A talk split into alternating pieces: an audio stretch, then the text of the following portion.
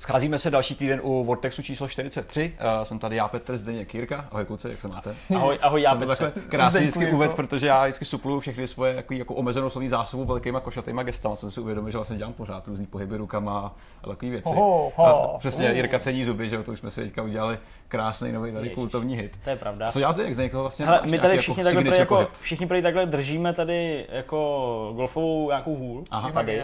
To není hůl.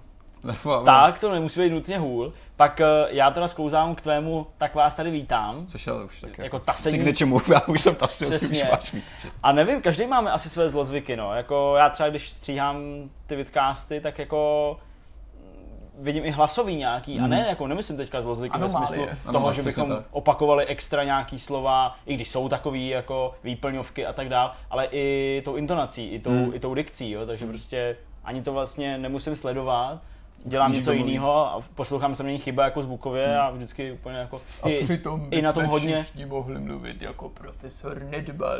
no, tak to Já to nebudu ne. zkoušet ani, bohužel. Nicméně kluci, Ty tak už normálně. já už takhle mluvím normálně, bohužel. Já nemluvím tak hezky plynule a, a, a, tak jako čitelně jako vy. Jsme budu se to snažit nějak regulovat, protože mi to úplně nejde. Ano, nejsem, krásně artikulovaný. nejsem úplně, úplně dobrý uh, mluvič. Uh, tak se to asi neříká.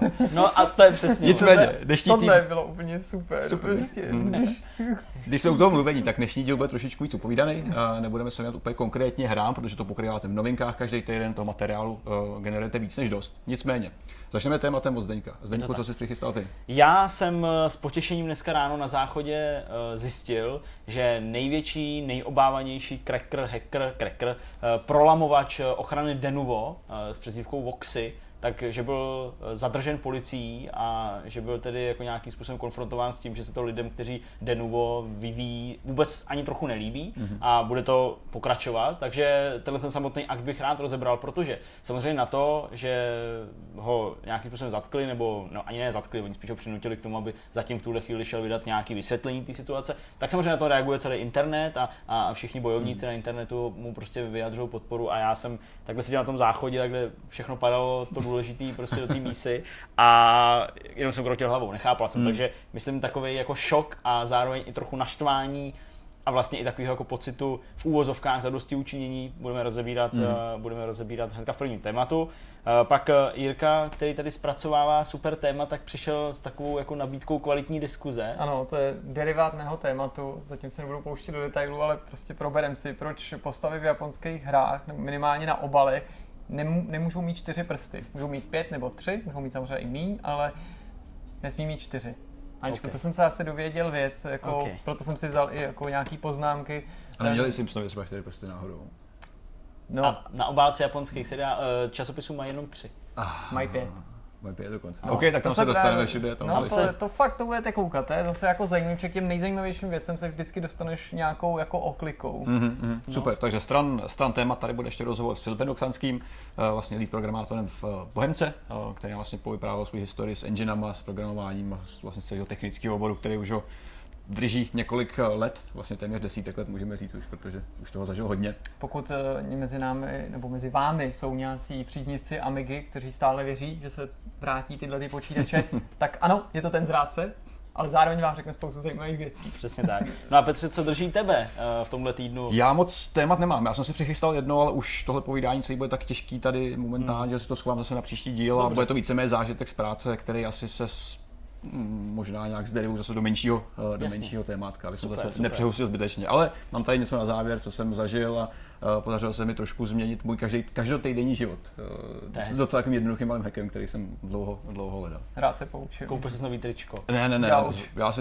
Gauč taky, ale je tam ještě jedna Dobře, věc. uvidíme. Potom na konci. kameru a pak tam vodíš slečny a věci. Ne, hele, dobrý, nechme toho Okay. úvod eh, za námi, pojďme na to první téma, to je to Denuvo a myslím, že to bude hodně zajímavý. Od té chvilky, kdy jsem řekl, že si myslím, že to bude hodně zajímavý, uběhlo asi pět vteřin, takže vás tady vítám na tomhle tom prostoru, ve kterým si budeme rozebírat eh, tuhle věc. Jirko, ty jsi měl příležitost dneska asi možná se na to taky trošku podívat Jo, jo, a jo. mě vlastně bude takový jako milý, když eh, nás uvedeš do problému ty. Dobrý, OK. Uh, hele, je to vlastně docela paradox, že se to děje v tuhle tu chvíli zrovna. Voxy je bulharský cracker, hacker, nevyznám se úplně přesně v Já bych řekl, že cracker je prostě, dělal cracky, prolamoval, takže říkáme mu cracker. Člověk, který se specializoval a proslavil tím, že se mu opakovaně podařilo dostat se na kobulku ochraně Denuvo, která je teďka tou nejvýraznější protipirátskou ochranou, která je aplikovaná na počítačové hry a současně i nejméně oblíbenou, nejnáviděnější přesně takovýhle příklad softwaru, tak jako v minulosti třeba Securom nebo Star Force, eh, komunita pirátů nebo hráčů, kteří nějakým způsobem brojí proti protipirátské ochrany, vybírá za příklad jako špatně napsaného softwaru, ať už je to pravda nebo ne, to my ostatně jako lajci můžeme docela obtížně posoudit a poukazuje na jeho nedostatky, jakým způsobem poškozují ty hry a hráče, spotřebitele, protože je zpomalujou. Ty už si to naznačil, došlo k tomu, že tenhle ten kluk, a teď už to můžu říct, zjistil se, že to je vlastně 21-letý kluk, který, nebo mladý muž, který žije v Bulharsku, tak eh, tomu jednoho dne zaťukala na dveře místní policie, protože ve spolupráci s eh, firmou, která Denuvo vyvíjí, jednoduše se ho rozhodli ty autoři zažalovat, spojili se s nějakým takovou tou kyberkriminálkou, místní orgány mu prostě zabavili jeho osobní počítač, servery, další techniku, vybavení a on musel ze dne na den přestat s tou prací, a to všechno, ty, ty důsledky si určitě okomentujeme, hmm. on se obrátil posledně na ty vývojáře a tak dál, ale aby jsme to nějakým způsobem vykopli, tak mě samozřejmě zajímá, jak už to nadnes, jak ta samotná informace, to, že se to děje na tebe působí teda. No si vlastně se to děje teprve teďka, po všech těch, jako, těch aktivních měsících. Nicméně to asi trošku souvisí taky s tím, že lidi, kteří tady ty věci dělají, tak se jako rádi chlubí. Že? Takový, jako, že si No vlastně, a tomu si za chvilku něco ty si povídat. vlastně jako Hmm. užíváš ten, tu, tu pozici toho člověka, který na tady to přišel, který vlastně nakopnul ty zlý výváře do zadku s tím, že jim kreknul vlastně tu jejich masivní ochranu, že, která omezuje tak strašně moc ty lidi. V tomhle tom je ta prestiž hrozně znát, protože znáš spoustu lidí, kteří třeba to nedělají kvůli výdělku, kvůli nějakému pocitu, ale spíš jako buď to pro sebe, aby si užili ten svůj uh, piedestal slávy, že jsem ten člověk, který pokořil tu technickou ochranu. A nebo že si prostě užíváš tu svoji pozici vlastně člověka, který je vlastně vyhledávaný uh, zdroj krekovaných her hmm. sám o sobě. Já bych právě podot k tomuhle, co říkal, že to přímo souvisí, že se to děje jenom pár dní poté, co on zase nařezal Denuvo v souvislosti se Sonicem, s mm-hmm. Sonic Mania, který, když na něj výváři aplikovali novou verzi Denuva, tak se zpomalil.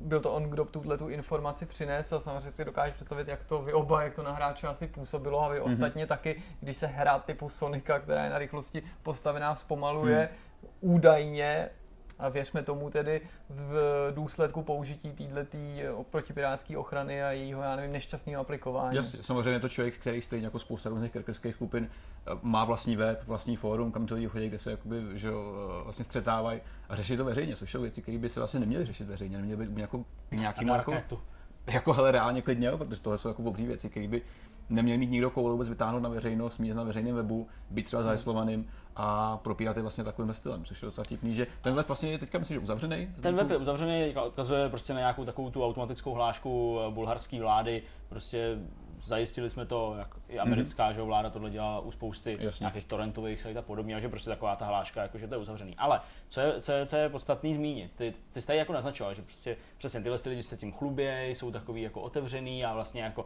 užívají si pocitu nějaký nedotknutelnosti. tak jsi určitá jako celebrita, celebrita. přesně tak, jo, To- jako lidi ti píšou, uznávají tvoji práci, ať už je to teda cokoliv, když v tomhle případě to není úplně jako úctyhodná záležitost. Uh, nicméně jemu, a to je fakt jako perfektní to na tom Redditu číst, od těch lidí, taková jako sonda do hlavy těch, jako, kdo v něj vidějí toho Jánošíka, hmm. tak prostě jak tam jako šokovaně říkají, a ty jsi se jako nějak jako nebránil a teď jako prosakují takové věci typu, jako že on vůbec ani nepoužíval žádný VPN připojení, že prostě normálně jel jako naživo, že prostě měl nějaký někde otevřený PayPalový donate tlačítko, něco takového s odkazem na jeho mail nějaký, mm. když jako přizdívku, ale nějaký mail, přesně website, Čili jo. tím jiným smyslem říkáš, že za to vybíral peníze, nějakou finanční podporu. No, ne nutně třeba za ty kreky, Ok. okay. ale prostě nějakým způsobem už se No. tohle stalo, že prostě se, jo, se to dal. A v podstatě tam, tam ty lidi psali různě v takovém jako, jako pořád šoku a takovým jako takový jako náladě Mhm. mm. toho, tohohle toho člověka podporovat a prostě Mhm. mm. jako, jo, tak jako jak je to možný, to si z nás dělá stranu, někdo tam vytasil, tohle je snad prank, ne, tak máš to přece zaheslovaný všechno a, a, a to. Mhm. A vlastně vyšlo najevo, že teda neměl nic z tohohle. Mm-hmm. Jo. Nakonec ho teda údajně naprášil provider toho, toho internetu, který prostě používal bez jakýchkoliv ochran. Jasně.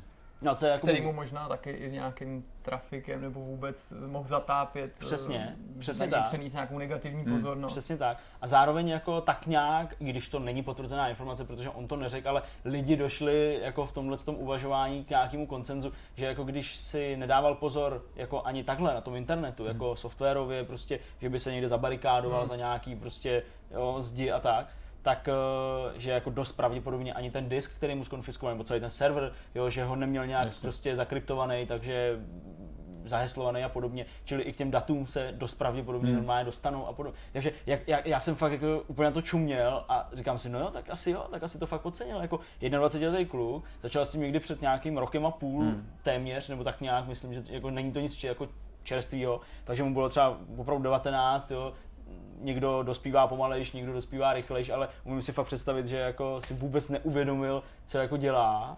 To je jo, ono, a že- všichni psali, jako když jsem to čekal. A on teda nakonec sám napsal, že to čekal taky. A to je vtipný, že na mě to celý působí, jako že to je člověk, který ho to prostě začal bavit, který to chtěl zkoušet jako nějaký Hmm. challenge, uh, sám se zdokonal vlastně v tom svém řemesli, že jo. A dostal se to až tak daleko, že Hmm. se staneš vlastně providerem krikovaných her, který jsou normálně nestažitelný, jakoby z pohledu té pirátské no. scény, že jo. Já bych vlastně chtěl říct, že pro mě je ten příběh jako hodně, hodně zajímavý z mnoha důvodů. Já bych eh, jako nechtěl, aby to působilo, že tomu klukovi my nebo já osobně přeju něco špatného. Tohle je jako fakt blbý, nechceš prostě a nejde o zabavený počítač, ale jako aby šel sedět nebo něco. Hmm. A ještě se k tomu dostanu, on teďka se chce dohodnout samozřejmě s tou firmou na nějakým mimosoudním vyrovnání, což úplně, a k tomu se taky dostaneme, není zcela v jeho rukou, protože to teďka že ho řeší přímo státní orgány, Mhm. prokurátora, takže jako uh, ani ta firma nemůže říct OK, v pohodě, tak nám zaplatíš takovou takovou škodu Hmm. a nazdar, ono to tak jako jednoduchý nebude, navíc to vyčíslení, že jo, to by byly prostě astronomické částky. Ale chtěl bych říct, že on, eh, tohle je to riziko, do kterého s tím šel. Já prostě nebudu teďka jako hromadně odsuzovat lidi, co používají pirátské hry, po to, tohle jako úplně není předmětem té Hmm. debaty, i když si o tom jako myslím svý, ale když prostě chceš být tím Robinem Hoodem, pokud ho v tom někdo vidí, ve smyslu jako, že obírá bohatý a pomáhá chudým, nebo dělá to dobro a vlastně škodí někomu, ale to, to komu škodí je zlo, tak eh, to je prostě to riziko, který musíš přijmout, že ti někdo klepne přes prsty a že přijmeš i ten Hmm. trest. Proto ostatně je to jako možná z jeho pohledu nebo z pohledu jeho fanoušků nebo obdivatelů tak cool, protože kdyby toto riziko neobnášel, jak by to dělal každý, nebo kdyby to uměl každý, Mhm. tak by to dělal každý. A to je součást toho, proč jako si užíval status určitý jako celebrity v tomhle Jo. odvětví. Ale já bych chtěl říct, že ten příspěvek, který on eh, publikoval na Redditu, mě možná jako nebo v mých očích on si tím příspěvkem nepomohl, spíš uškodil a to jsem chtěl být jako víc neutrální a já bych ho chtěl, protože on není příliš dlouhý, jako v krátkosti rozebrat a můžeme ho společně nějakým způsobem okomentovat, protože já v něm nevidím žádnou vlastně reflexi toho, co se stalo. Mhm. Vidím tam jenom určitou sebelítost, jako takový to ve stylu jako těch lidí u soudu, kteří nelitují činu, který spáchali a litují toho, že byli odhalený, nebo Mhm. mm-hmm. litují toho, že jsou odsouzený, odsouzený. On teda jakoby informuje o tom, že to, jak jste si všimli, jasně něco se tady stalo, vysvětluje to eh, podobně jako právě Denuvo, že prostě za ním někdo přišel a tak dál, že mu sebrali eh, to vybavení a říká, později jsem kontaktoval Denuvo sám a nabídl mi nějaký mírový nebo mírumilovný prostě vyřešení tohoto toho problému s tím, že jak už jsem teda naznačoval, oni mu nemůžou v tuhle chvíli nic samozřejmě slíbit, Mhm. mm-hmm. protože se do toho vložil teda ten prokurátor nebo nějaký státní návladní, což mi přijde pochopitelný. Ale hned další věta. Bohužel už nebudu moc dál dělat to, co jsem dělal. Hmm. To je ale Tam Ten možná problém- byl- jako se smajlíkem to myslím bylo. Ne, ne, ne, to ne, ale jako bohužel dál už nebudu schopen dělat to, co jsem dělal, Mhm. což jako, ale v tom je ten problém, To jo, ano. to, takže on tady vlastně tím říká, já toho vůbec nelituju a kdyby mě nenačapali, nebo jako rád bych to dělal dál, ale teď asi budu pod drobnohledem, což jako na mě třeba nepůsobí dobře, jo. Hmm, hmm. Další věta mi přijde jako pokrytectví, nebo to už prostě já jako dospělý člověk, který zná hodnotu práce a peněz, nedokáže vůbec jako akceptovat a přijde mi to, že to je právě odpovídá tomu věku. To, co jsem dělal, jsem dělal pro vás lidi a jenom jsem se tady, protože jsem se prostě snažil ten jako přebujelý software v našich hrách, že tohle bychom neměli jakoby připustit, že jo. To je prostě, Hmm, To mě jako nasralo, já to... To je- Jo, jako tohle jsem dělal pro vás lidi, jo. Pro vás, dělal jsem to pro vás, jo. Protože ten software, co je v těch našich hrách, tohle bychom jim neměli dovolit, že jo. No, to jo. Prostě Hmm. v jakých našich hrách, to je právě ten problém, že ten, ty hry nejsou tvý. Že ten software, jako ano, je asi otravný, já to prostě akceptuju, ale nikdy by se tam nedostal, kdyby ta situace nezašla takhle Hmm. daleko právě i díky lidem, jako je prostě on sám. Typicky, jako by, myslím, tyhle skupina, neříkám, že No, o, jo, ale jakoby příklad takovýchhle lidí. Takže to, doufám, nebo možná někdo jiný prostě z naší komunity bude pokračovat v mém boji. Prostě i po tomhle bych jako být tím prokurátorem, být, být tím státním zástupcem a být tou firmou absolutně nepřistoupil na nějakou dohodu s ním, protože on vyzývá v podstatě ty lidi, aby v tomhle tom pokračovali. Jo. A jakkoliv je to možná z technického hlediska obdivuhodný, jakkoliv já vlastně nejen, že mu nepřeju nic špatného, ale ani se nebojím o jeho budoucnost, protože si nakonec nemyslím, že v samém důsledku by platil tu reálnou škodu, kterou způsobil. Spíš si myslím, že je pravděpodobnější, že tak jako mnoho jiných celebrit mezi takovýhlema prostě lidma z té šedé zóny nakonec skončí možná právě v Denubu nebo v jiné firmě jako odborník na to, jak předcházet prolamování takovýchhle je to ochran. To, je, to je to je přece klasika už od z- jedno z 80. prvních, let. Tak tyhle řeči mě prostě vytáčí, jo, Hmm. a to je tady je samozřejmě s tím spojená nějaká žádost, že pokud prostě znáte nějakého právníka, někoho, kdo chce bojovat a tak dál, aby se s ním spojili, ale jako mně to prostě přijde jako fakt nevhodná reakce. No já jsem byl naštvaný z tohohle a samozřejmě naštvaný i z toho, co tam pak psali ty lidi. A já vím, že v tuhle chvíli, protože umím si představit, že i na českém internetu jsou lidi, kteří to vidějí stejně jako ty lidi na tomhle tom jeho Redditu. Kde, A možná se i na nás jo. dívají to jako... Možná se na nás já- v tuhle chvíli dívají a chápu, že v tuhle chvíli třeba náš kanál přijde o nějaký odběratele nebo něco takového. Ale já jako tohle není prolamování hesel na spolužákách. Jo? Tohle je prostě okrádání firm, který vyvíjejí software, hmm. zábavní software v tomhle případě. Eh, Jsou zatím jednotlivci, jak už jsme tady mnohokrát zmiňovali, za některýma hrama opravdu jsou jenom jednotlivci No ve smyslu jako jednotlivých těch- ty poškozuješ a ty právě poškozuješ- ty hry a ty Hmm. poškozuješ ty hry, ty, to Denuvo já akceptuju a respektuju a chápu, že je třeba otravnou součástí té hry a že Hmm. ji třeba může reálně zpomalovat, že prostě reálně vynakládá víc ví, eh, úsilí nebo víc eh, nároků na nějaký výkon toho počítače, ať už po paměťový nebo, nebo procesorový stránce. Tohle já všechno chápu. Ale jako to je nástroj, který ty firmy používají proto, aby nestráceli peníze, protože fungují v nějakém prostředí trhu a, No a prostředí biznisu. Takže v momentě, kdy tam prostě jako lidi začnou jako hlásit přesně tyhle jako eh, hlášky typu, jo, jako nandáme jim těm hajzlům, těm, těm, těm držgešlům, který si prostě tady dávají do toho nějaký software, kvůli kterým to nemůžeme hrát, hmm. jako já, já, jako ve mně se vlastně jako úplně vaří krev, když tohle to čtu. Mám úplně takovýhle jako, takový ty blikance kolem hlavy, vole, Jo, jo. protože prostě úplně se mi takhle, úplně to nedokážu vstřebat a jsem fakt jako reálně nasranej, že vůbec někdo to takhle má, jako, že takhle někdo jako vidí. Hmm. Hele, hoďte, hoďte shooterem samozřejmě, kdo jako uh, nikdy prostě si neukrad hru, jo. Jako byli jsme mladí, já to prostě Jasně. přiznávám, taky jsem určitě měl nějaký crack, jako prostě, jo, ale jako od určitého momentu, kdy prostě jednak vyděláváš ty prachy a podobně, tak jako to už není omluvitelnou záležitostí. Jo? No, Je, je, je, je, prostě klukovina a pak je něco postavit si A na i tom ten, kariéru. I to, i to, ale i to hlasitý hájení prostě Přesně, tohohle toho to mě- světonázoru. to mě prostě prostě ty vadí. mluvíš o našich hrách, který někdo przní, ale prostě do téhle situace to nedospělo tím, že by nikdo hry nekrát. A teď ne, nemluvím k nikomu konkrétně, ale obecně. Prostě, že se hry nekradly a přišlo nějaký zlý Denuvo Mhm. a toto zhorší. A když ty to budeš prolamovat, to Denuvo, tak Denuvo odejde, zmizí a už tady žádný jiný takovýhle nástroj nebude. Nejenom on vystřídá jiný nástroj, jak jsem říkal o eh, Securomu a já nevím, těmhle tě, to, to nás, historie nás poučila, že možná tady chvíli bude nějaký vákuum a pak přijde firma, která vyvine jiný, podobně otravný nástroj. ještě horší nástroj. A, a hlavně bych chtěl říct, že i třeba to, kdy probíhá ten souboj, než ta firma třeba skončí, nebo než ten nástroj úplně přestane fungovat, když se jako mění jenom ty verze, tak třeba to, že vznikají komplikace s novejma updatama a že třeba ta ochrana je čím dál jako vlezlejší, konkrétně Denuvo nebo působí, tak to je do značné míry způsobený. Tím Paradoxně boxem. právě proto, že ty, těm, těm musí se prostě crackerům se to daří prolamovat, tak oni musí přicházet s čím dál jako agresivnějšíma způsoby, mm, jak to mm. proplíst do té hry, takže ve skutečnosti ano, bytý jsou na tom hráči, souhlasím, ale z velké části za to můžou lidi, kteří tu ochranu prolamují. To není jako, že oni si pak udělají zpětně alibi z toho.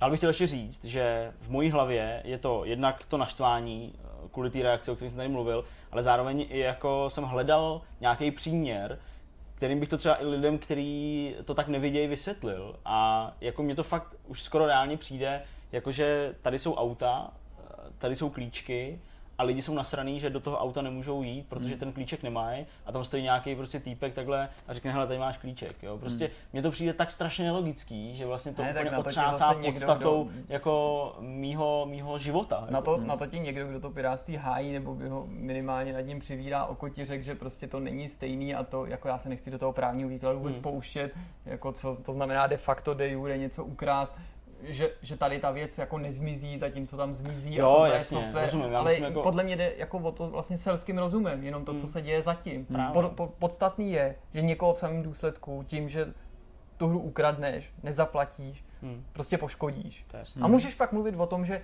když bys si ji nekoupil, tak, tak, nebo když bys ji neukradl, že bys ji stejně nekoupil, protože bys na ní neměl, čili by ti škoda nevznikla. To je taková ta jako nejčastější, že jo, prostě No, no, ale- nekonečná no, debata. ale Hlavně prostě. co oni furt říkají, jako, že prostě uh, teď jsem v, úplně v prdeli, Voxy ho teďka zavřou, už nebudou žádný kreky, tím pádem už si nebudu moc prostě bezpečně vyzkoušet hru, jestli mě bude bavit, jestli bude fungovat a, a, a jestli poběží na mém kompu. Hmm. Pak jsem si ji vždycky koupil, jo, ale to je, říkám, no to víš, že jo, to Ale tak je- jako jestli to tak jo. někdo dělá, Tak jsou na to, častý, nebo tak si může jako, ale no, tak jako jestli to tak že někdo dělá, tak asi OK.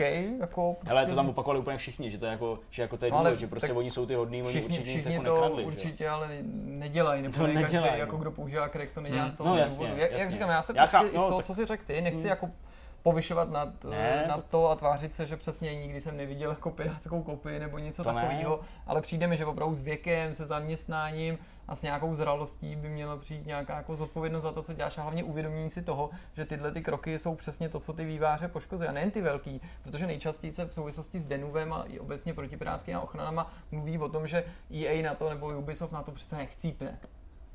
Ale No, jako ale- podívejte se, že to Denuvo jsou dneska nucený používat i malé hry, jako třeba Inside hmm. od Playdeadu, prostě, který si to vydávají sami. A to není levná Za den to bylo Hmm. prostě Jako Denuvo kreknutý. Hmm. Jako, no, nebo když to prostě použijou Frogwares pro, pro Sherlocka Holmese a Hmm. jiný menší tituly. Samozřejmě třeba ty licenční podmínky jsou tam odlišné, ale to, že to usilují o to, Hmm. to samotný nám přece říká, že je to pro každého toho výváře nezbytně nutný. Jasně. A jo, v ideálním světě by tady byla protipirátská ochrana, která bude perfektně fungovat, nikdy se neprolomí a zároveň ty jako uživatel legální ko- kopie nebo mm, prostě legální verze nikdy nepocítí. S tím já naprosto souhlasím, stejně jako neobhajuju to nebo netvrdím, že je mi jedno, že to má negativní dopad třeba na výkon těch her. Já jsem se s tím sám bez počtu No krát u setkal ve svým mnohokrát, přesně, jako to mě štvalo strašně. Tehdy to i poškozovalo často hardware, Jo, jasně. prostě Hardware mechaniky nebo něco. to nefungovalo, že jsi měl normálně legální Přesně, kopii a stejně to běžně. Sekurom vy, jako vyhodnotil. Kolikrát jsem použil crack na svoji legální hru, nebo jsem No použil CD no CD to cracky, jsem protože mi to prostě lezlo na nervy, ta, ta, ta, ta nutnost toto. Ale jedna věc je nad tím přivírat oko v určitém věku, v určitý, určitých prostě okolností, za no. určitých okolností. A jiná věc je prostě dávat to Robin Hoodovský prostě Hmm. jednání jako na odiv a jako vyzývat k nějakému jako hlasitému boji, No, to je k nějaký jako revoluci. Jo, prostě. jako, že ono vlastně, mě vadí ta zpráva zatím, že spousta lidí řekne Denovo, Denovo, ale vlastně tím jako myslí, že mě vadí ta velká firma, která mě vlastně sere, že je to vlastně problém EA a velkých firm, ne malých studií. Víš, jako, že ty lidi říkají, jasně, Denovo je problém, proti pirátské ochrany, mě to brzdí, ale vlastně pořád říkáš, že ti vadí ty velké firmy, které tady to jakoby aplikují a který s tím vlastně musí bojovat, tak už to říkal několikrát, je to prostě nutný. A vlastně jenom stačí jako se zatím napřemýšlet, ale kdyby si dělat něco, cokoliv, kdyby si prostě budeš dělat hudbu, budeš dělat grafiku, budeš se tím živit. A když ti to prostě někdo bude brát a krást a ty zkrachuješ kvůli tomu, že to někdo prostě piráti a nekupuje si to, tak taky budeš se snažit bránit ten produkt, jak to půjde. Prostě není jenom problém her, to je problém úplně všeho. To je úplně vlastně ten stejný princip. Pokud na to závisí něčí jako živobytí, tak jasně, že bude dělat všechno možný pro to, aby to prostě uchránil před tím, aby to padlo do těch nesprávných rukou. Že? Samozřejmě ty hry, OK, u velké firmy je to trošičku jiný, velký kolosální firmy to musí už jenom z principu, protože jsou terčem toho pirátství, už jenom z principu věci. Kdyby to ty lidi nechtěli krást, tak už to prostě uh, vlastně stahují a krikou jenom jako challenge, jako další prostě uh, vlastně checkbox na nějakém seznamu věcí, které se musí ukrást a kriknout, i když by se pak nedistribuoval dál. Problém je prostě v tom, že, že eh, mě to vysloveně vadí to pokrytectví, které lidi zatím vidějí. No. Jakože pravda, jak jste říkali, to, ta zpráva, jestli to kreknu, zahraju, pak to vyzkouším a pak si to možná koupím.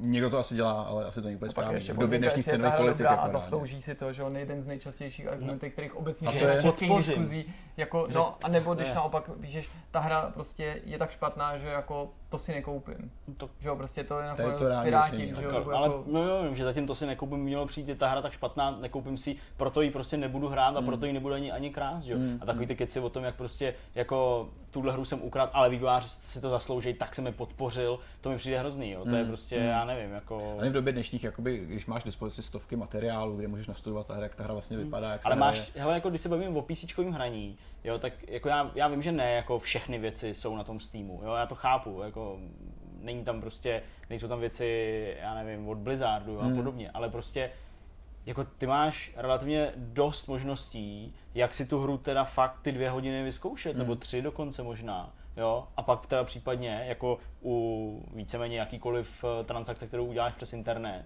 jo, tak jsi chráněný nějakým prostředí, dejme tomu tady u nás, té Evropské unie a tak dále, tak prostě máš jako právo to vrátit nebo jako požadovat peníze zpět a, a, a ten Steam to umí, jo, takže jako v zásadě každý člověk si může vyzkoušet cokoliv, Hmm. co chce, jo, na tom Steamu aspoň teda. a ty jo. se znovu vracíš vlastně k tomu, že pro většinu lidí tohle reálně není ten důvod, No proč není, se do no. té sféry jako pustí. Já se to snažím demonstrovat na nějakým příkladě, že, kdy, že kdyby to bylo takto, tak to ty lidi nedělají. Já chápu, že tam ty peníze musíš jakoby vlastně dát, Mhm.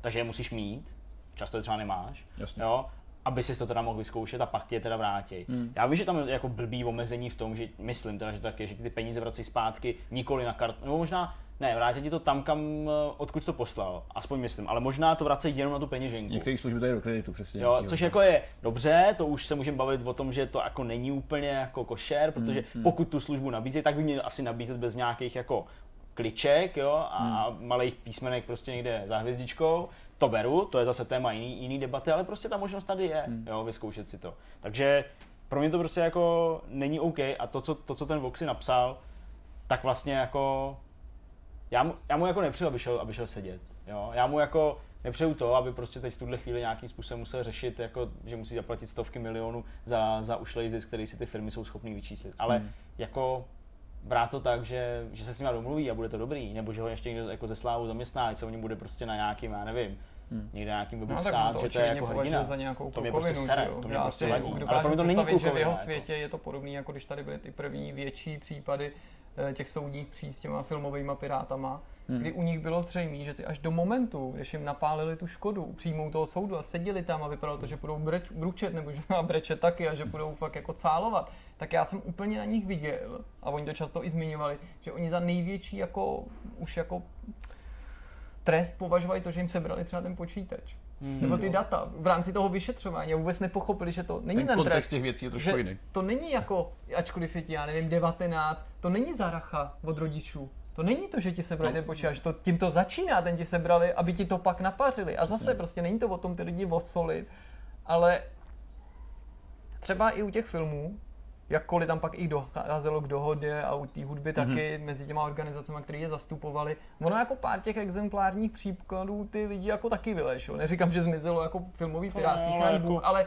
ztratilo to se třeba horší, takový no. to jako, že prostě v anonci to prodáváš Jasně. jo, a takový to obohacování se, což je prostě ten největší hnus, že ty Hmm. sám někoho okrádáš A ještě jsem tam obohatil. a ještě se na tom obohacuješ, jako byl takový ten největší joke, jak, na, jak bylo do toho Switche, nebo co to bylo za konzoli, jak přece ten člověk nějaký přišel s nějakým tím způsobem, jak spouštět ten homebrew aplikace a nelegální software. A Mhm. mám pocit, že to to možná byl konkrétně poslal. Switch. Ale pak to sám zamknul za protipirátskou ochranu, protože zjistil, že on to prodával, tu samotnou věc A prodával. oni mi to začali Oni mu to začali krást, Aha.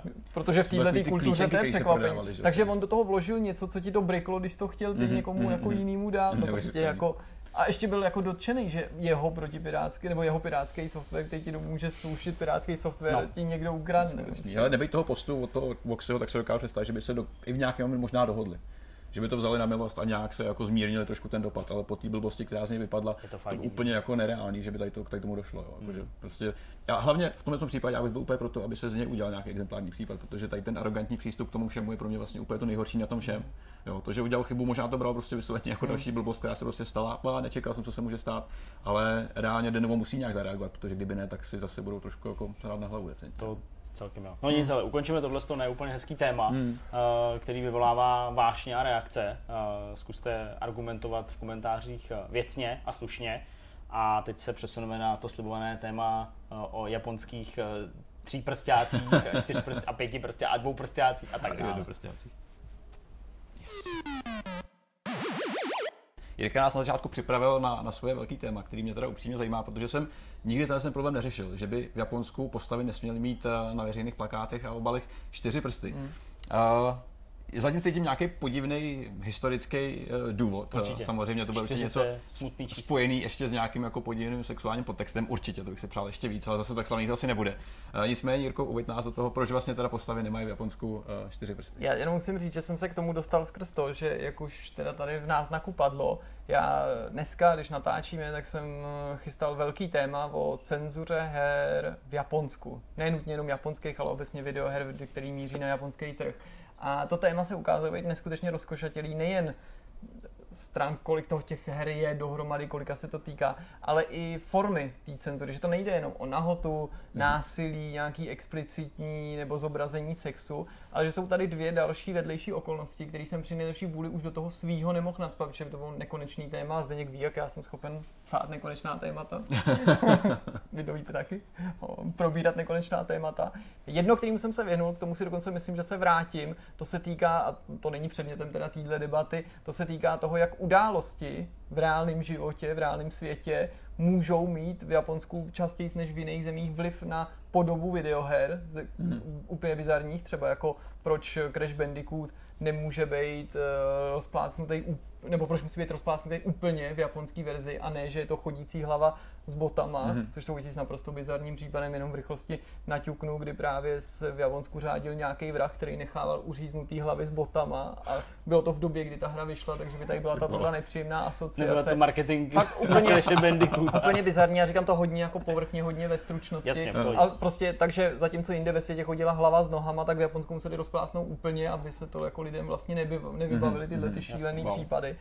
Ale přesuneme se k těm prstům. Mě to strašně zaujalo, protože to bylo úplně bokem a navíc jako se to teďka v těch různých tématech, ze kterých jsem čerpal, se to objevovalo a bylo zřejmé, že to není typický příklad cenzury, je to něco, co se v těch hrách musí měnit, když v zemi vycházícího slunce vychá, eh, jako jsou, jsou vydaný, míří na trh a pochází z jiné části světa. Mm-hmm. No je tady uvedený několik případů, a než se k tomu dostanu a vy určitě budete moc vidět taky, tak vám je ukážu, že třeba tohle je obal právě skoro okolností taky Crash Bandicoota dvojky, kdy tohle je prostě mezinárodní verze vlevo, japonská vpravo. Ty japonské je samozřejmě vtipný už to, že jako je to taková ta vyfetlá, je prostě anime postavička, jo, jo. ale to, to si jako zkuste odmyslet, to ke Crashovi prostě v Japonsku patří, ale jde o ten počet prstů, kdy prostě on má základu čtyři, zatímco v Japonsku tu víc, tu méně nápadně je mu vždycky jeden přidaný, jo? takže tohle je mezinárodní obal té nedávné trilogie, vlastně mm-hmm. čtyři prsty, v japonské verzi je to jakoby stejný obal, ale už vidíte, že je překreslený, ta stylizace je trochu jiná, vidíte toho kreše, mm-hmm. ale jde o tu ruku, kdy, a to, to se zdá být jako náhodný, ale je to schválně, kdy ten pátý prst je vlastně tady, aby jako když to znáš jo, jako jo, čtyř, palcem, čtyř, čtyřprstního kreše, tak aby ti to hned neupoutal, ale z druhé strany, když bys to zkoumal, aby si věděl, že ta postava má pět prstů. Jo. Pak je tady příklad Simpsonů, ty jsou hodně známý, protože mají čtyři prsty, mm-hmm. v Japonsku mají pět. Jo. Je to právě divný. Jsou to, teda, to fakt jako podivný rozdíl. To, to, je, jo, a tohle je třeba Fat Princess, zase 4 versus 5. A naopak uh, u Eh, v Odyssey, kde měl čtyři mhm. prsty, mm-hmm. tak přešli na verzi se třema prstama. To je hustý. A je to mnohem, ty důvody jsou mnohem zajímavější a mnohem spletitější, než jsem si myslel, když jsem se do toho jako začítal mm-hmm. a musel jsem jako jít z víc zdrojů, abych se tomu pořádně dostal na kobylku. Pravdou je, že tohle je něco, čeho si jako běžný člověk jako nevšimne úplně ze západu. Ani to, to není ne. něco, co vidíš jako na první pohled a pochopitelně to není, nemá stejný důvody tyhle ty zásahy a změny, jako je to zmíněný násilí mm-hmm. a tak. Ale je to věc, která se v japonských hrách objevuje dlouho. Není to něco jako z nedávné doby, je to prostě e, tradiční, tradiční záležitost. A je taky nutný říct, že se to ve velmi čas, to, nebo ve velké části těch případů týká obalů, ale ne vždycky nutně už těch her samotných. Ta hra třeba už pak uvnitř tu to postavičku to no. nemusí vždycky řešit a. a tam se třeba ten model pak objevuje tím stejným počtem prstů po celém světě, i když jsou i případy titulů, kde se to změnilo a pak třeba na základě toho to začalo po celém světě vycházet mm-hmm. v této podobě. No a teď jde samozřejmě o to, proč se to vlastně jako děje. A to, to vysvětlení to je prostě, má tři části. Okay. Protože byly jako na to různé teorie, co se to může způsobit. Ta první, které, o který se hodně dlouho spekulovalo, je, že to je daný tím, že ten, když by ta postava měla čtyři prsty místo pěti, že to odkazuje vlastně k, jako k historii Jakuzy. Jasně, v který Japonsko. Prostě malíčky. ok. Tím nemyslíme tu hru, ale skutečnou tu mafii, kde mm-hmm. prostě za každý ten závažný přečin oni si musí odseknout ten článek, že jo? A Hmm. prostě obecně, když v Japonsku se říká, že jo, bys měl možnost vidět někoho, komu malíček chybí, nebo nějaká jeho část, že to pravděpodobně znamená, že je nějak zapletený do toho, do toho podsvětí. Takže tahle mm-hmm. samotná konotace, podobně jako třeba tetování, který byl v Japonsku dlouho spojovaný právě s Jakuzou, a, a třeba s tetováním si nemohl do veřejných lázní, sama o sobě by měla stačit. Mm-hmm. Ta další, ta je taky zajímavá a ta odkazuje k tomu, že číslo čtyři právě v Japonsku a obecně v Pacifiku má samo o sobě určitou jako strašidelnou a jako nepříjemný nádech, nějakou negativní konotaci a údajně se i vyslovuje v japonštině číslovka 4 podobně jako číslovka smrt. To jsem si teda pokusil ověřit. Číslovka smrt. Číslovka 4 se podobně jako, Jako jako, slovo smrt. Jo, takhle. Což se mi teda ale nepodařilo ověřit, protože to v rychlosti někde, někde, aspoň vidíte, jak, to je, jak je to komplikovaný. Smrt. No ale nakonec prostě se zdá být tím nejracionálnějším a nejsprávnějším vysvětlením něco, co si myslím, že možná je i jako nejzajímavější. Je to jako asi jako logický, ale zároveň je to úplně super crazy příběh, který může vlastně přijít eh, jedině z Japonska. To totiž odkazuje na nečistý povolání. Ježiši. Jako jsou třeba, já nevím, řezníci, nebo lidi, kteří pracují s mrtvolama, nějaký prostě i lapiduši a tak dál, ale je to prostě podobný, jako když u nás ve středověku bylo za nečistý povolání považovaný kat, že, který musel bydlet mimo město.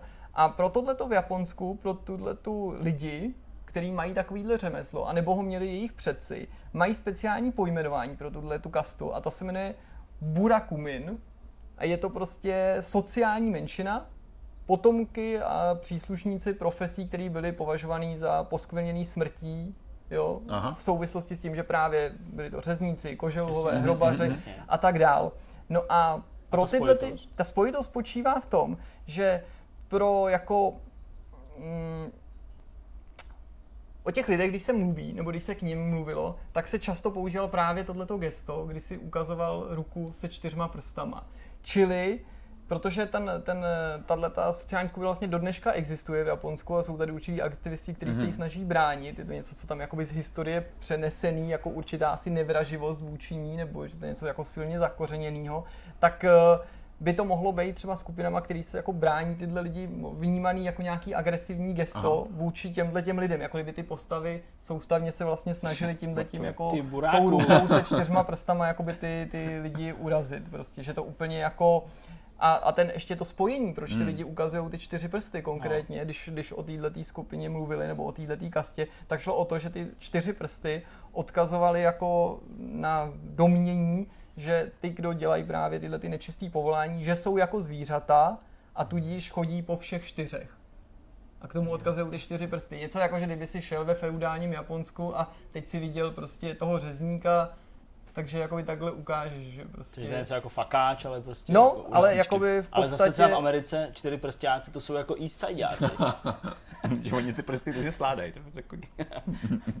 No, takže to je dost jako, dost jako A to jsou všechno Jirko, jenom, jenom jako teorie, není to nic potvrzeného teda oficiálně, nebo je to, nebo je ta třeba ta třetí Hele, verze, ta, co o si- té co se mluví říkal? jako, že, jako, že ta Nejčastější. skutečně je jakoby nejčastější a že je jakoby nejpravděpodobnější. Samozřejmě do toho určitě vstupuje něco, co je zažitý a tak dál a prostě, že je to tak jako zvykem, eh, ale je to prostě něco, co ti v tuhle chvíli nedokážu říct, jako že Jasně. stopro tam Mě právě zajímalo, která, která, že když vydáš v Japonsku, tak tady to očividně musí projít nějakým vydavatelem, který to očividně zařizuje, který možná- ti musí říct nějakým, jako, skrz nějakou certifikaci, co by si měl a neměl. Ale jak to vysvětlí rád? Já si jako myslím, že to je v tuhle chvíli už v situaci nebo ve stádiu, kdy můžu se mýlit, možná by nám teďka někdo řekl, hele, je to to číslo 3, protože něco a něco ví se to určitě. A já si myslím, že možná už ani v Japonsku spousta lidí nemusí vědět, proč to tak přesně je. ale prostě tak. Ale je to třeba, jako když se tady prostě bavíme o těch schvalovacích procesech, nebo co je dobrý pro ty hry, co ne, když to někam neseš na to marketingový hmm. že ti právě někdo to ani nevysvětlil, že řeknu, hele, ale jako ty prsty, jo, že Jo, už se s tím jo. vlastně jakoby automaticky Hmm. počítá. Přitom je to docela jako zvláštní, protože na západě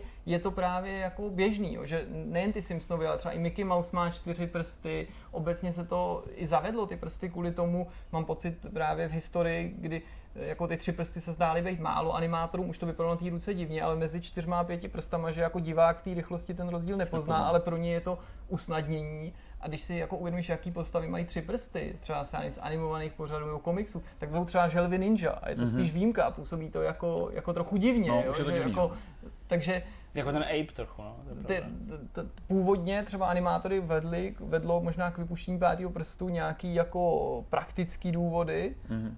A teď je vlastně zajímavý, že to, co na západě je běžný, je v Japonsku nějakým způsobem tabuizovaný, což mi přijde prostě strašně A zvláštní. týká se to her, které jsou teda nejenom importovaný do Japonska, uh, ale současně her, které vznikají v Japonsku. A vychází- se vychází- určitě, tím to tam no. asi právě, tam Ty už to mají jako že? těch ostatních Smaž titulech. ten čtvrtý prst. Tam to asi prostě berou jako automaticky, že se ti to nestane zřejmě, ale u těch, který prostě původně vznikly jinde, Hmm. tak tam samozřejmě na to jako nemyslí a ve chvíli, kdy na ten japonský trh jdou, tak eh, touhletou změnou musí projít. Což mi teda přijde jako fakt, fakt zajímavý. Hmm. I zajímavý to, že ne vždycky se to projeví v té hře, v tom in-gameu přímo, ale že mám pocit, že to byl zrovna Oddworld, u kterého se to u jednoho z těch prvních dílů ta změna provedla takhle a následně nechci jako, nechci, nechci se mílit, ale mám pocit, že to tak bylo, to ovlivnilo podobu toho Eiba v té mezinárodní verzi už jako od začátku, mm-hmm. že ten japonský příklad, než aby to pak znova předělávali, mm-hmm. tak to už prostě nechali, že byl, myslím, tříprsták jako Vlastně ve všech. tebe to jako západní uživatel nezajímá, reálně, když už se s tím No, naučený ale v žít, tak Japonsku, prostě, když v jsi ten grafik, byl- který to udělá,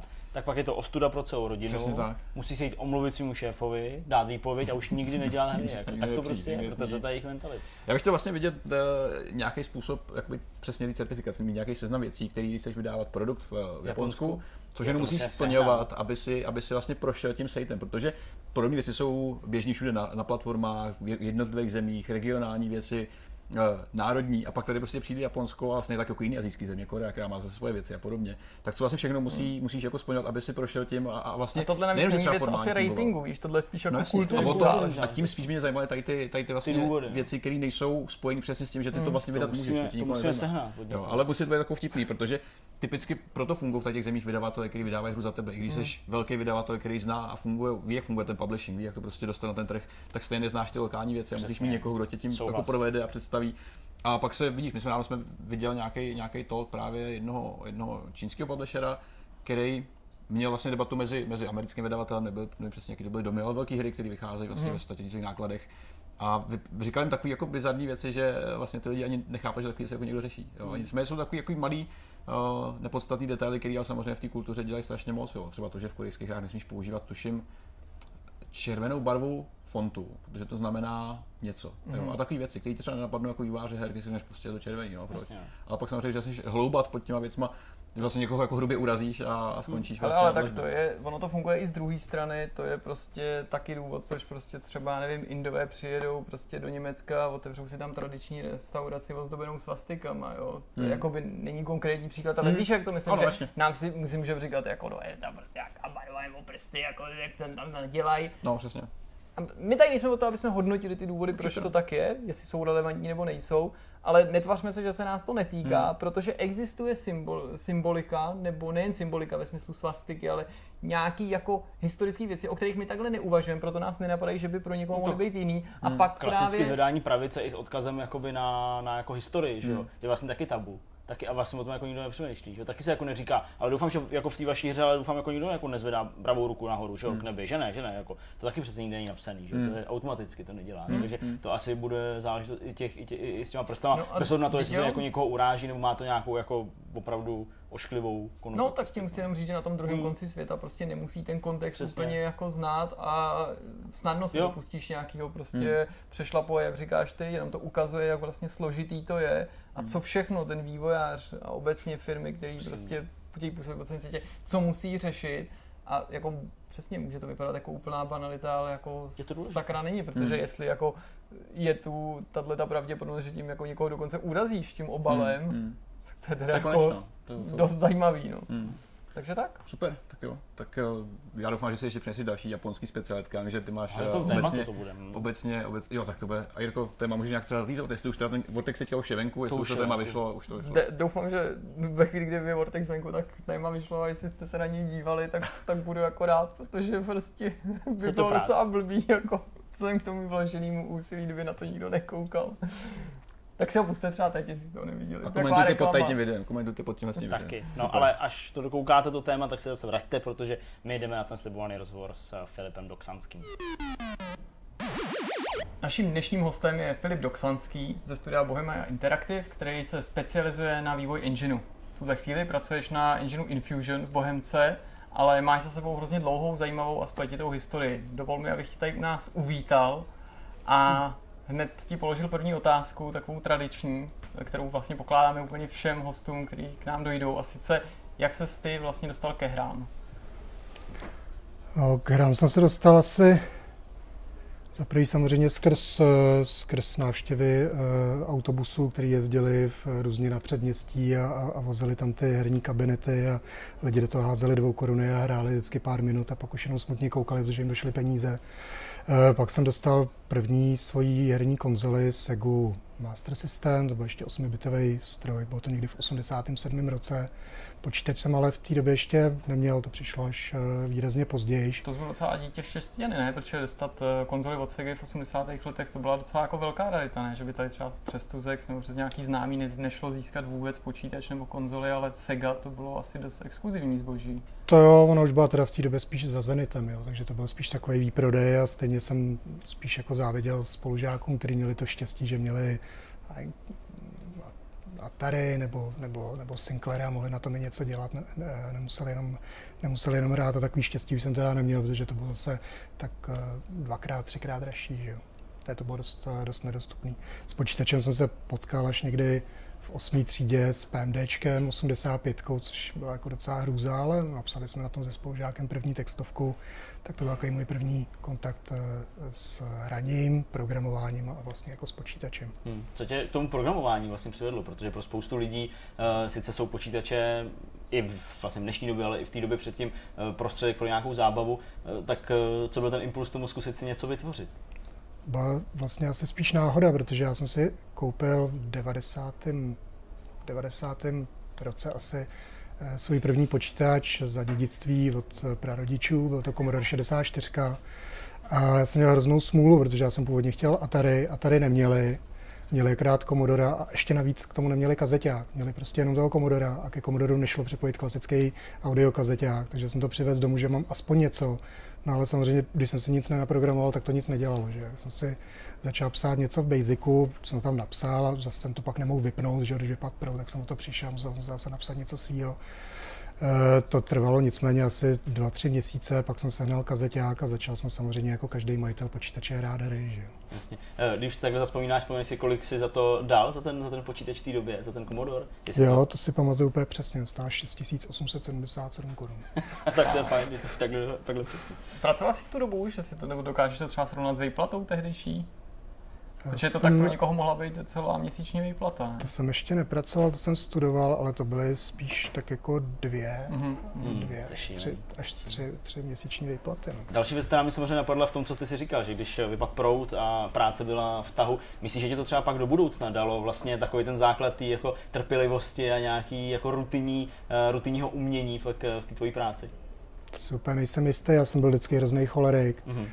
Eh, A jak člověk eh, tváří v tvář tomu počítače neustále frustrovaný, protože on je ten, kdo dělá chyby, že jo. Eh, A samozřejmě to špatně snáší, že jo. Takže eh, když už člověk po pátý něco přepisuje a on to pořád nedělá to, co má dělat a přitom člověk už je přesvědčený, že to prostě fungovat musí a počítač neposlouchá, tak eh, ho občas potrestá nějakou tou ránou pěstí do klávesnice a podobně a to teda jako si můj počítač docela vytrpěl. No. Hmm. Ty se spustil do studia něčeho, co s počítačema souvisí, nebo bylo, byly počítači něco, do čeho se zvrhnul po škole? To já jsem byl vždycky spíš samouk, já jsem jinak vzděláním elektrotechnik a, programování jsem měl spíš jako koníček, mě třeba bavila elektronika.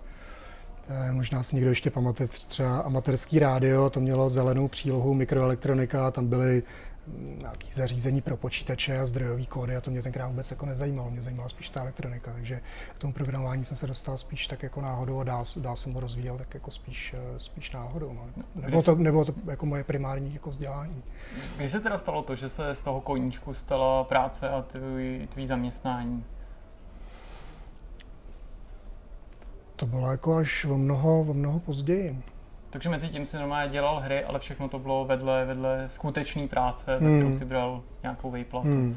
Hmm. OK, tak se pojďme podívat teda do těch dob té tvorby těch, těch prvních titulů, kdy třeba máš pocit, že v té tvý historii se objevila nějaká první hra, o který má dneska smysl mluvit zpětně, že si říkáš, jo, to už bylo dokončený, byl to nějaký kompletní titul nebo něco, co je zaznamenání hodný.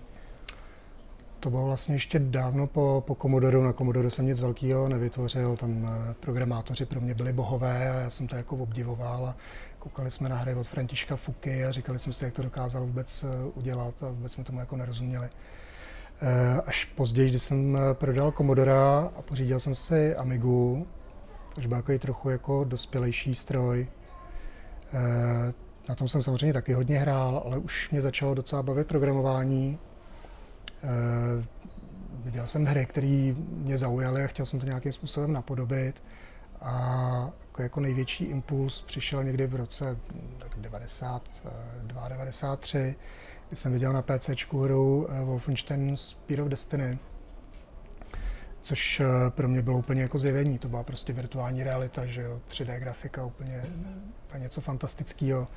Eh, to už se dneska nikdo asi nedokáže představit a já jsem prostě pochopil, že dokud tohle to neudělám, dokud to nedokážu, tak už můj život nebude úplný. Měl to až takhle jako, uh, jako fatálně, že opravdu měl, jako... Měl, já, jsem, já se ještě na chviličku vrátím k tomu Commodore, protože no. tam to možná jako poprvé zarezonovalo, když jsem narazil na hru Scarabeus, mm-hmm.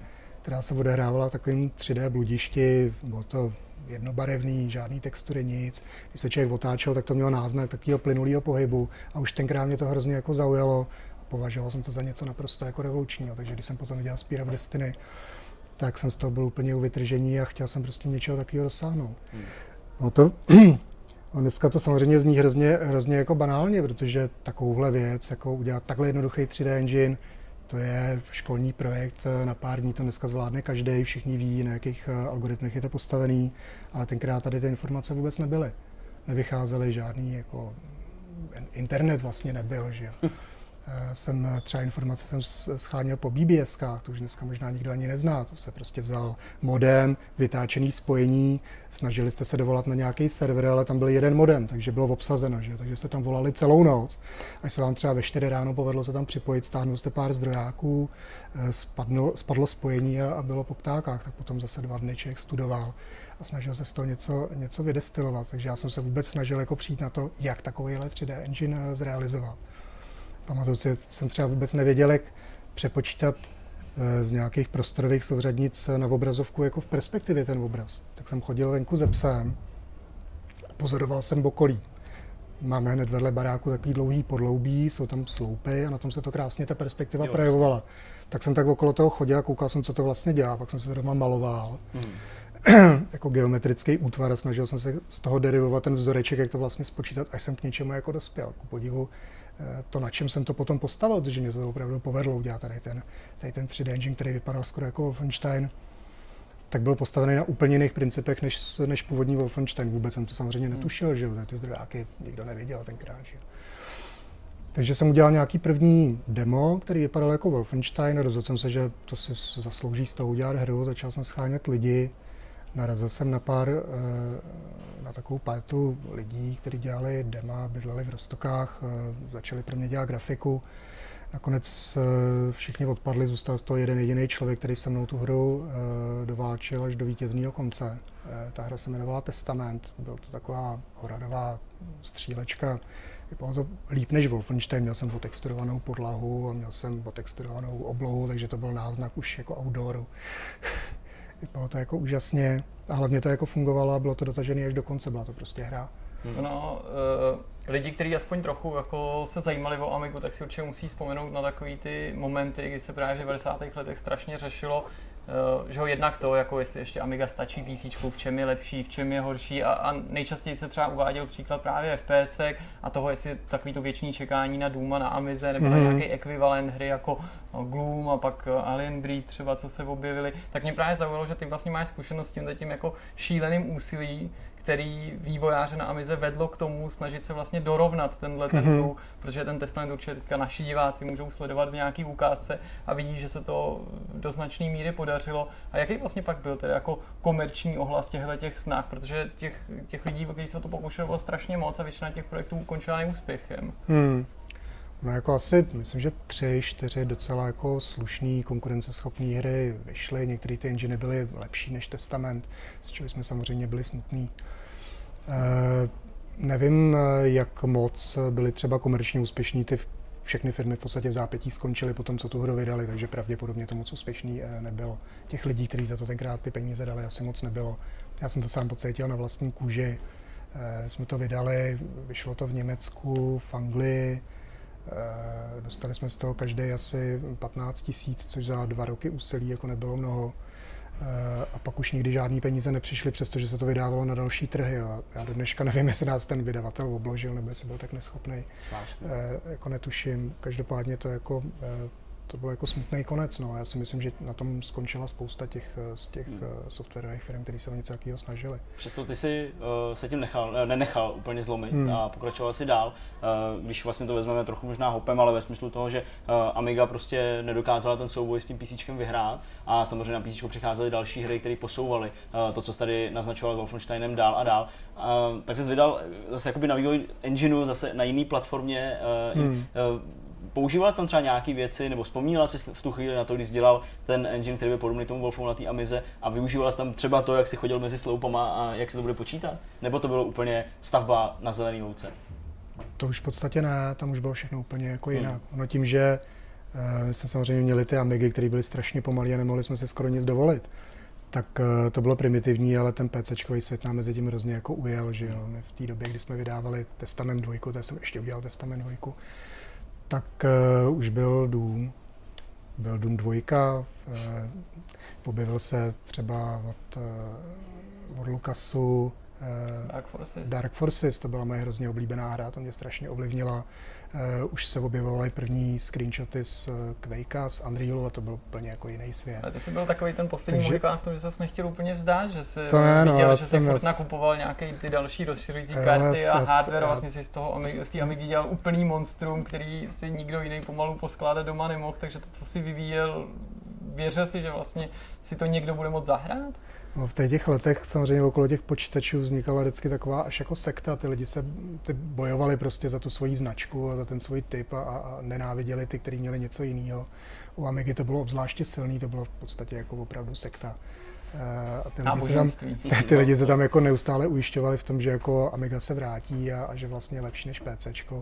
Eh, bylo to samozřejmě jako mm, deziluze, prostě, prostě nebylo to tak, eh, nebylo to tak. Já jsem tím promarnil spoustu let a hlavně strašný spousty jako peněz.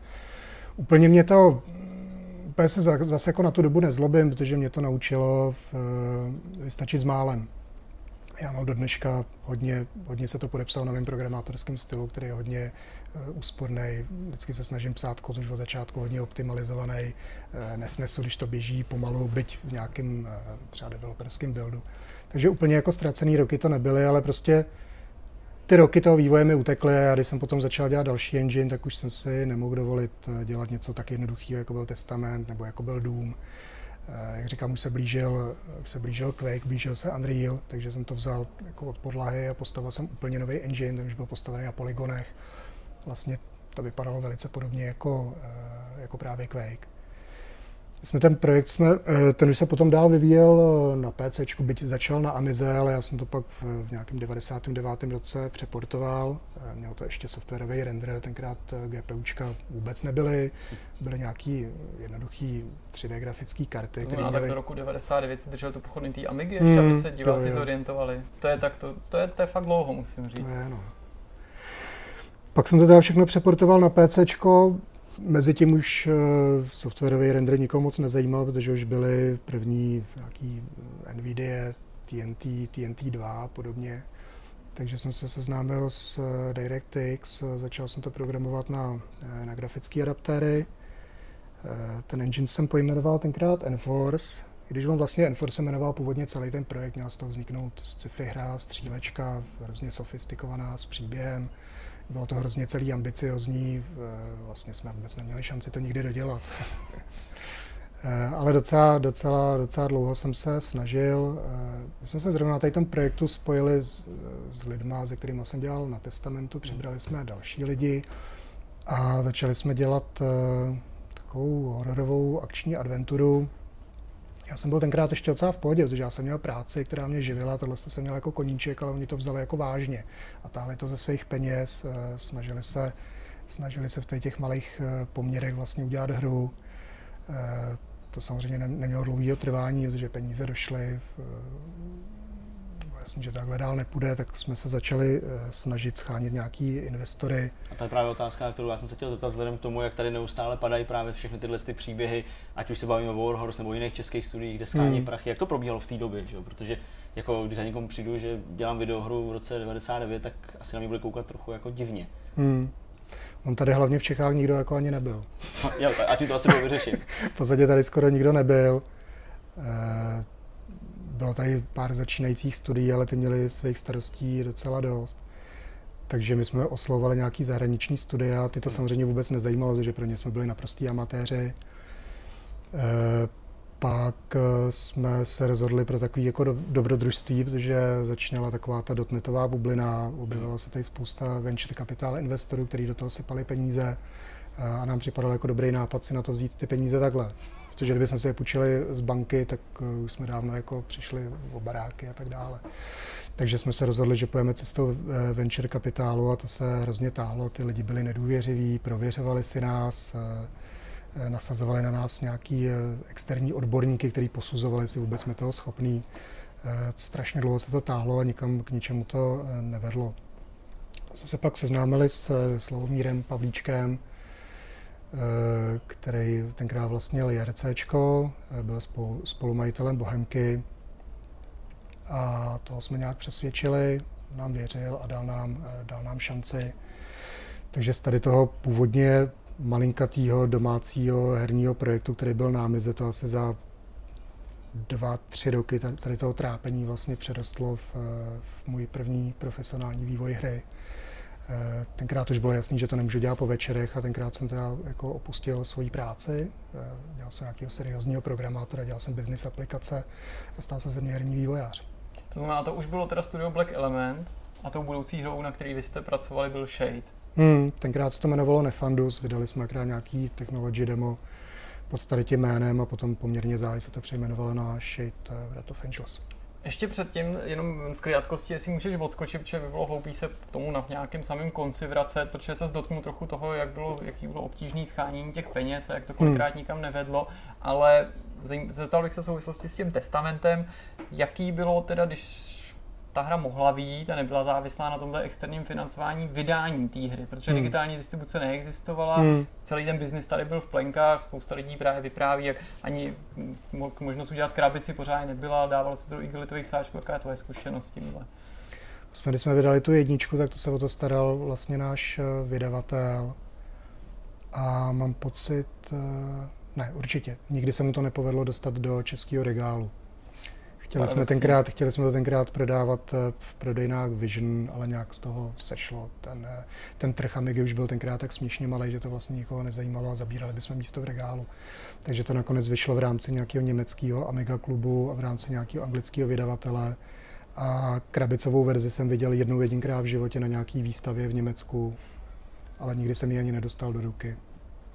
Eh, dvojku Testamentu už jsem pak byl naštvaný, že jsem nechtěl mít nic společného s vydavatelem a tenkrát jsem byl přesvědčen o tom, že nás obrali. Tak jsem se rozhodl, že si to vydám sám, což znamenalo dávat si inzeráty, psát na nějaké telekonference, do časopisů. Ty lidi mi potom psali e-mail, to už byl v té době internet, teda to už byl velký pokrok. No a já jsem pak eh, to posílal poštou na disketách, potkával jsem se s nima v metru, tam jsem jim to podloudně prodával z ruky do ruky. Eh, Osobní distribuce. No, no, no. Ale bylo to jako hezký, byl to kontakt přímo s těma zákazníkama. Bylo, bylo, obrátila se tam ta role, já jsem pro ně byl najednou ten bůh a když jednou přirazili, eh, dorazili eh, se sešitem a jestli se jim jako můžu podepsat, to měli podpis jako od autora k té hře, tak to bylo jako hrozně Super. příjemný pocit. Pak jsem teda zjistil, že mě tak dezorientoval, jsem se zapomněl říct o peníze, takže odešli zero zadarmo. okay. Ale to, bylo, to, byla jako, to byla ruční distribuce. No. Ale jako prodal jsem tenkrát docela vlastně víc kusů a viděl jsem na tom víc peněz než z té jedničky přes, eh, přes hmm. vydavatele. No, opojen tím, že už eh, se nemuselo dělat tohle, že už se stal profesionálním hmm. programátorem, profesionálním vývojem, vývojářem her, tak jaká ta doba byla? Kdybyste to třeba porovnal v tomhle, bylo to nějaký jako mm, vnitřní uklidnění a možnost věnovat se tomu na, na full time, tím pádem třeba i lepší výkony jste podávali v Black Elementu?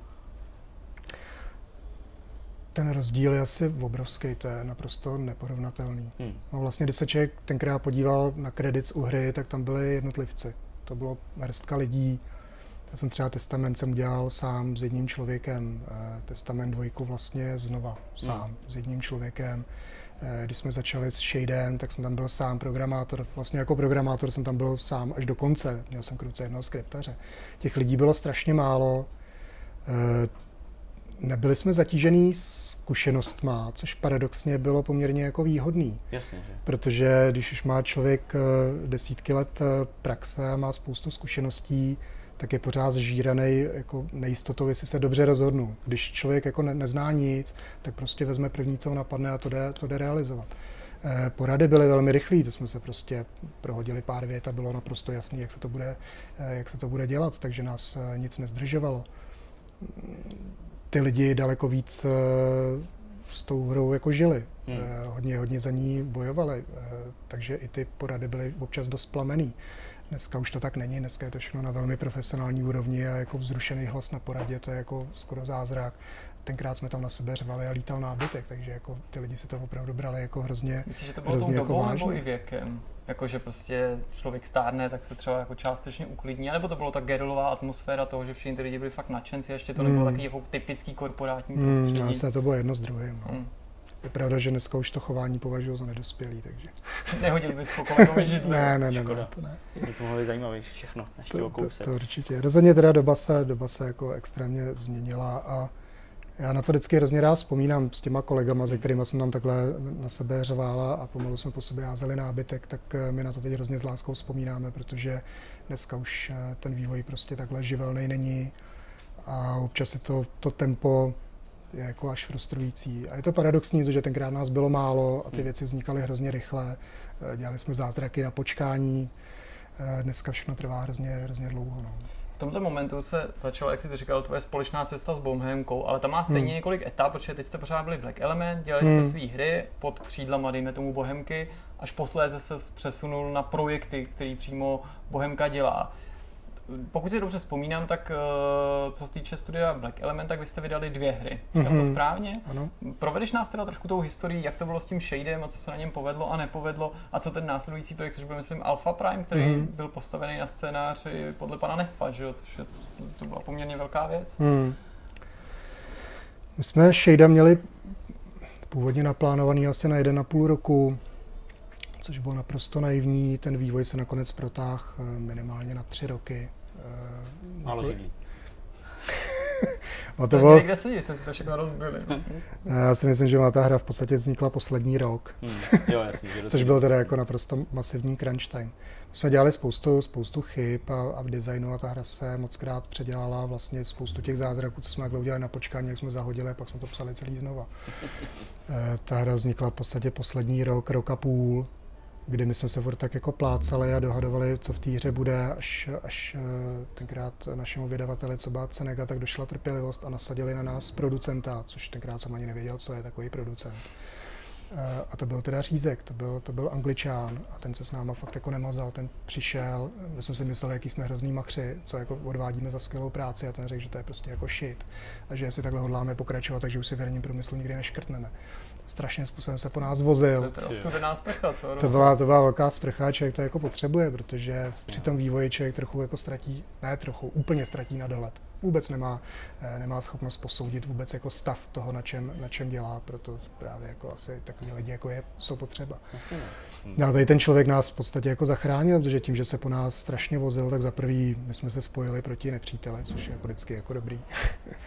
e, za druhý věci, které my jsme považovali, že jsou jako OK, tak pro ně jako OK fakt jako nebyly a říkal, že prostě takhle to jako fungovat nemůže, že to musíme udělat jinak a líp a hlavně se po nás vozil strašně termínově, takže my jsme odevzdávali práci v naprosto šíleným crunchi, dva levely se odevzdávali za týden, to jsme to naplánovali ambiciozně, mělo to 30 levelů, no a do vydání bylo půl roku, že jo, my jsme to v podstatě z toho neměli skoro nic, že jo. takže to bylo, to bylo velice, velice divoký období. Jsme kolikrát v práci jako přespávali, protože nemělo, čas, nemělo smysl ztrácet čas tím jít domů a spát, že, když můžeme jako pořád dělat.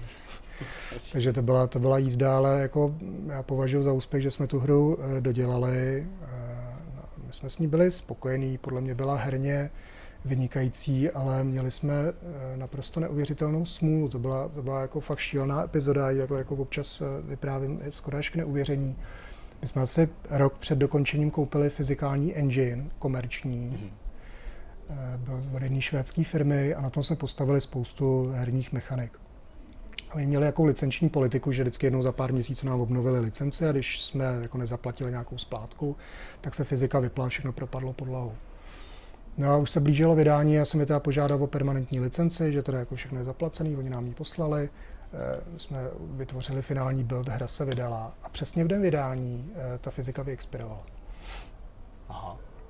Takže vlastně 50% herního obsahu, který tam byl a, a herních mechanik eh, propadlo podlahu a hráči nikdy neviděli. Takže to mělo poměrně dost, eh, zásadní vliv na to vnímání eh, té hry. Myslím, že to je důvod, proč ta hra dostala jakoby relativně nízký hodnocení, protože ona si v recenzích jako nevedla moc dobře. Byla to vždycky, když vyjdou první recenze, a to byl myslím, že Game Zone, který má samozřejmě jako velký jméno, tak tak teď já nechci jako v žádném případě ty novináře obvinovat, ale do, do určitý míry se to pak s tou hrou jako veze. Hmm. Když dostane prostě blbý první hodnocení, tak už eh, se to pak těžko vyžehlí. Když jsme tu hru pak fixli a vydali jsme nějaký první patch, který opravil problémy třeba s obtížností, která občas byla opravdu jako, jako drastická. Tady jsme všichni byli takový jako hardcore, v, eh, takový jako hodně protřelí hráči a nám to přišlo jako v pohodě, ale moc to v pohodě nebylo.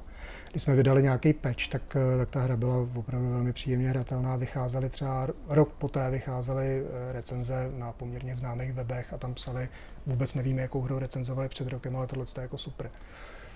No a nebyla samozřejmě super eh, týře, jak bych to řekl, tak jako koukala sláma z bot. Mm-hmm. Jako vzniklo to v malých poměrech, bylo nás asi deset moc jsme si to dovolit nemohli. Bylo to vidět na tom, že spousta věcí je jako laciných a když se na to člověk poznes, tak ta hra byla hrozně jako příjemná a dobře se hrála. No. Hmm.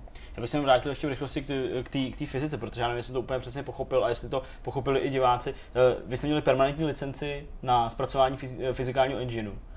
Hmm. Když byla permanentní, tak vypršela den před vydáním nebo den, den, den s vydáním? Protože to bylo nějakou chybou toho člověka v té firmě, že nám tu permanentní licenci nevystavila, byla zase omezená. Prostě. A to už pak nešlo jakoby zpětně prostě do, jakoby, to bylo... zapnout, když to řeknu takhle? Ne, to jsem musel prostě vyrobit nový build a tenkrát byly v podstatě jenom krabicové verze. Jasně. No a to už se vyrazilo prostě, mám kolik, 50 tisíc prvních placek, Jasně. dalo se to do krabic, rozvezlo se to do krámu. Tak to by se šel oběsit asi teda v tu No, my jsme se takhle jako přibližně cítili, hlavně když jsme pak přišli na kobereček a tam na nás řvali, co to jako má znamenat, jak jsme to mohli dopustit. Tak to jako nebylo příjemné, protože po těch třech letech eh, hrozného utrpení, když přijde taková sprcha, to jsme si jako mysleli, že teď se nám jako uleví, ale jako neulevilo. No. Hmm. A myslíš si, že kdyby to všechno fungovalo, fungovalo, že by to vlastně dopadlo a mohlo to být třeba celý úplně jinak, eh, ten příběh jako, toho studia? Asi úplně jinak ne, ale jako ten začátek by byl určitě lepší. Hmm. Samozřejmě v té době třeba vyšel eh, Prince of Persia, eh, Písky času a když se na to člověk podíval, hmm. na Shada, na tohle, tak to prostě bylo vidět, co pochází Jasně. z českého studia. Jo. To zase jako si nebudu nic, nic nalhávat. Nicméně tím, já tím navážu na, na tu druhou hru, co jsme dělali Jasně. v rámci Black Elementu, že tam jsem se právě na to soustředil, protože jsem nechtěl, aby té hře prostě koukala sláma z bot. Hmm. Eh, v té době se dostalo do módy, eh, už byly ty GPUčka docela výkonný, vyš, myslím, že už tenkrát vyšel Doom 3, eh, všechno se lesklo, všechno bylo plastický, všechny hry začaly takhle vypadat a já jsem se jako rozhodl, že teda naše hra bude vypadat taky takhle ten engine jsem z velké části úplně přepsal a opravdu jsme udělali něco, co vypadalo jako Doom 3 plus eh, doplněnou, eh, doplněná vynikající fyzikou. Eh, my jsme měli na tu dobu dost nevýdanou fyziku, jsme tam to měli víc, než vyšlo následně třeba v Half-Life 2. A ten vývoj té hry samozřejmě byl taky trochu jako kostrbatý. Na konci byla hra, která na rozdíl od Shada byla technologicky na velmi dobrý úrovni, byla srovnatelná s konkurencí, ale zase tam hrozně kulhal design. Takže já jsem vždycky potom zpětně vtipkoval, že kdybychom vzali jako Shada a Alpha Prima skombinovali, tak jsme udělali jednu dokonalou hru, jako, takže škoda, že se nám to nepovedlo. No.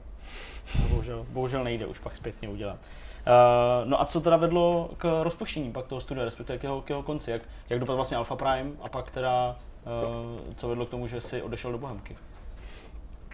Já jsem vlastně neodešel, protože ta, ten Black Element byl vždycky ceřinou společností. Jasně, myslím tím, že a, jako projektům A my jsme vlastně vždycky, když se dodělal projekt a než začal další a byl takový hluchý období, tak jsme velmi často se odskakovali mm-hmm. k, k práci v Bohemce, takže jsme pomáhali na nějakých nástrojích, občas i na, na engineu. Takže ono už to nějak do určitý míry začaly ty firmy prolínat, pak už to bylo nevýhodné mít Black Element zvlášť, takže jsme byli asimilováni. Stali jsme se, stali jsme se eh, Bohemkou a vlastně další hru, kterou jsem dělal částečně ještě s lidma z Black Elementu, i když tak nad tím přemýšlím, tam možná zůstali už jenom dva lidi kromě mě. Hmm.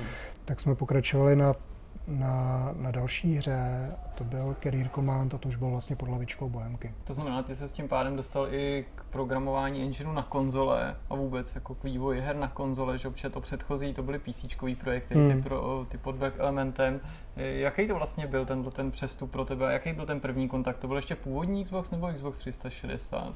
Já jsem se, poprvé jsem se potkal s Xboxem jedničkou na konci Shada, kde byl plán vylepšit uh, ten výsledek vydavatelské té hry, vylepšit tím, že to vydáme ještě na, eh, na Xbox, ale pak se to odpískalo. Když jsem opravdu byl, když jsem opravdu poprvé dokončil hru na Xbox 300, tak to bylo na Xbox 360 a to byl, to byl právě, to byl to byl vlastně až Career Command. No. Mm-hmm. To znamená, ty se třeba nějak nepodílel na tom, když Bohemka právě začala experimentovat v souvislosti s operací Flashpoint na, na Xboxu nebo něco takového. Protože já vím, že oni, že mm. to byla jedna z takových věcí, která se na původním Xboxu objevila. Že byl, byl, to, byl, to, byl to vlastně důvod, proč nás to tenkrát inspiroval, že bychom Shada udělali na uh, Xbox jedničku protože v rámci Bohemky už byl. Já jsem mohl nahlídnout do dokumentace, i když to bylo všechno strašně jako tajný, nesmělo to opustit eh, kanceláře, kde byl ten Xbox, takže já jsem musel přijet přímo do, do, do Míšku a v té kanceláři se podívat do dokumentace a tam jsem teda zjistil, že by to mohlo jít poměrně snadno přeportovat. Takže jakoby díky tomu, že už tam nějaké zkušenosti s, s konzolí byly, tak eh, díky tomu jsem se k tomu dostal. K tomu Xboxu 360 jsem se dostal teda na konci, na konci Career Commandu a v té době vlastně byl i pokus uh, přeportovat uh, Armu 2 na Xbox 360. Já jsem se na tom nějaký čas uh, podílel, takže jsem věděl, jak, jak náročný to je, jak strašně moc práce to dá. Protože na rozdíl od Xboxu 1, který byl vlastně trochu méně výkonný PC, tak Xbox 360 byla úplně jiná platforma, tam byl jiný procesor, tam byl PowerPC procesor, programoval se na to úplně jinak, eh, dostat z toho nějaký výkon bylo naprosto neuvěřitelný jako utrpení, to byla jako neuvěřitelná spousta práce, My jsme spoustu věcí museli úplně přepsat, já si pamatuju, já jsem byl přesvědčený o tom, že ten engine mám skvěle optimalizovaný, že to, že to pojede jako po másle, na první ostrůvek, kde byly čtyři píseční duny a na tom stál jeden vehikl, tak dělal asi 16 snímků eh, za vteřinu v minimál, minimálním rozlišení, který dovolovalo TCR, takže to bylo jako opravdu, to bylo velký rozčarování a, a bylo to byl rok, rok a půl práce vůbec jako zjistit, naučit, hmm. se, naučit se s tím hardwarem a dostat to nějaký slušný výkon. Hmm. Přesto ten Career Command jste dokázali uh, hmm. zvládnout. Uh, nicméně s PlayStationovou verzí už jste tak úspěšní nebyli.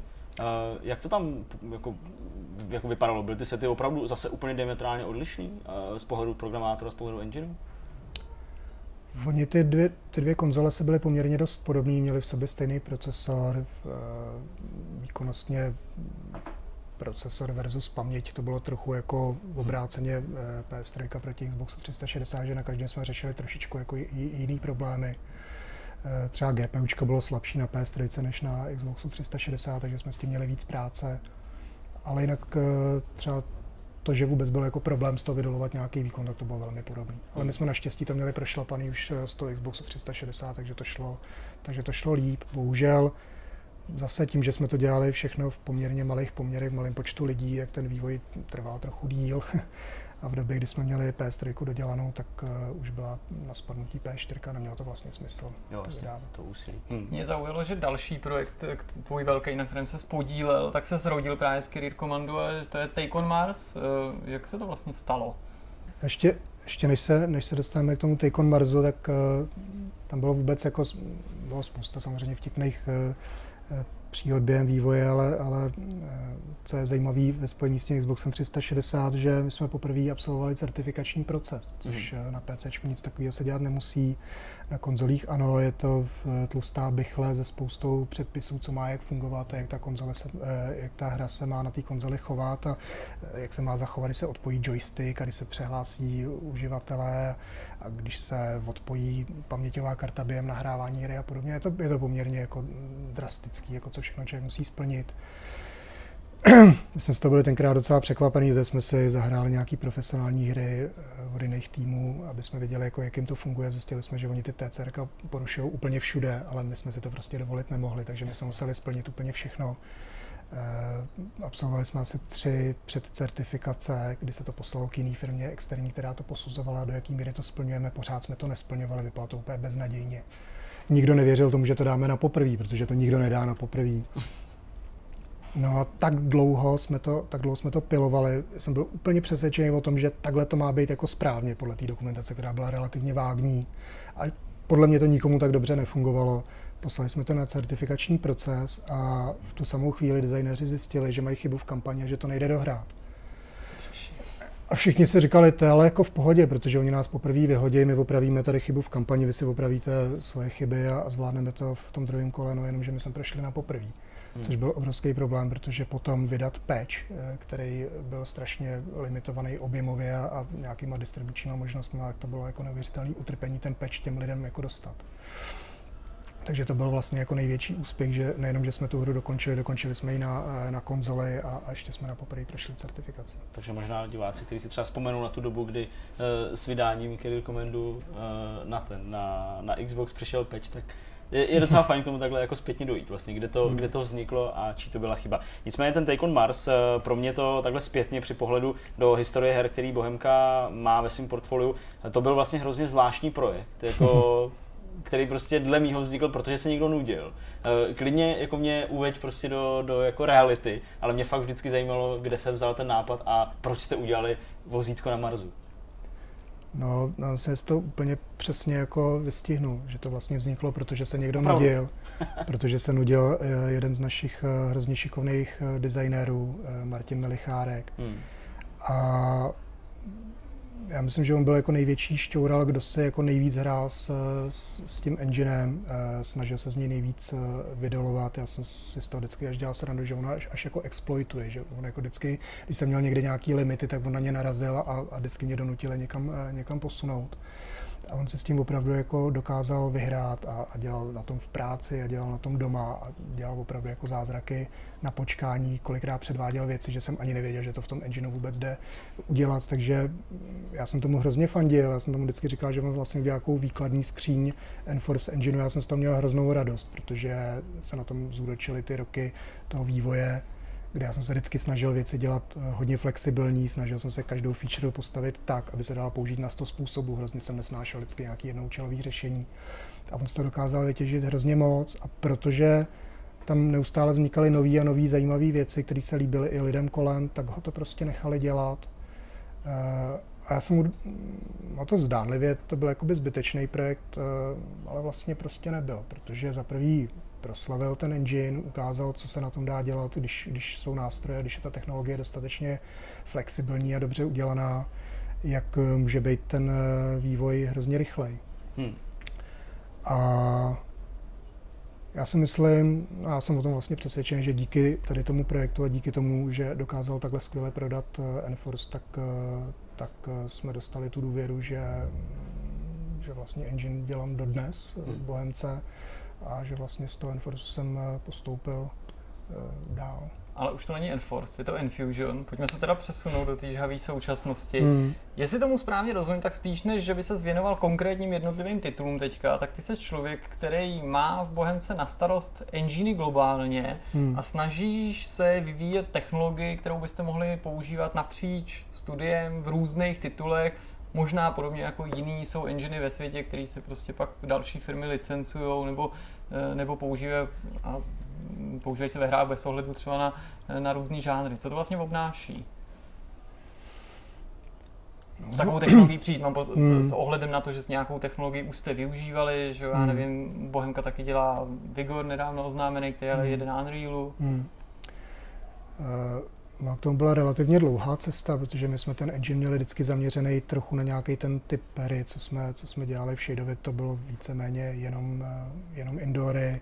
V Alpha Primeu už byl náznak, že už jsme měli nějaký terény, Career Command, ten byl zase už jenom na terénech, interiéry už tam byly spíš jenom tak jako přidaný, ale jako začalo to trochu, vlastně už i tím, že jsme ten, že jsme ten Career Command dělali pro Bohemku, tak to mělo trochu odrážet to, jaký hry dělá Bohemka, že tam jsou velký terény, mm. takže nás to donutilo ten engine hodně posunout směrem, eh, tady tím směrem, takže už jsme měli terény třeba 4x4 km.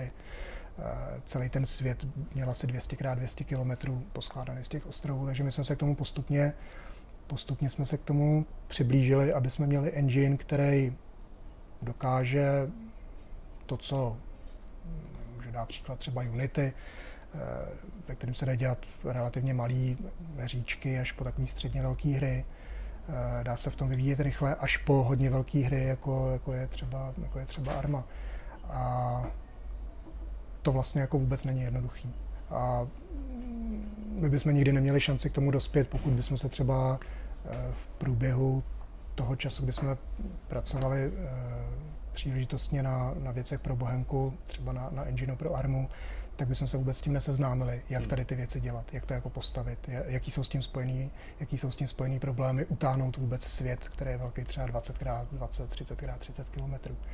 Takže vlastně ze všech tady těch her jsme pozbírali eh, zkušenosti a díky tomu jsme schopni dneska stavět, eh, stavět eh, takhle univerzální engine, který by to měl vlastně jako by všechno být schopen obsáhnout.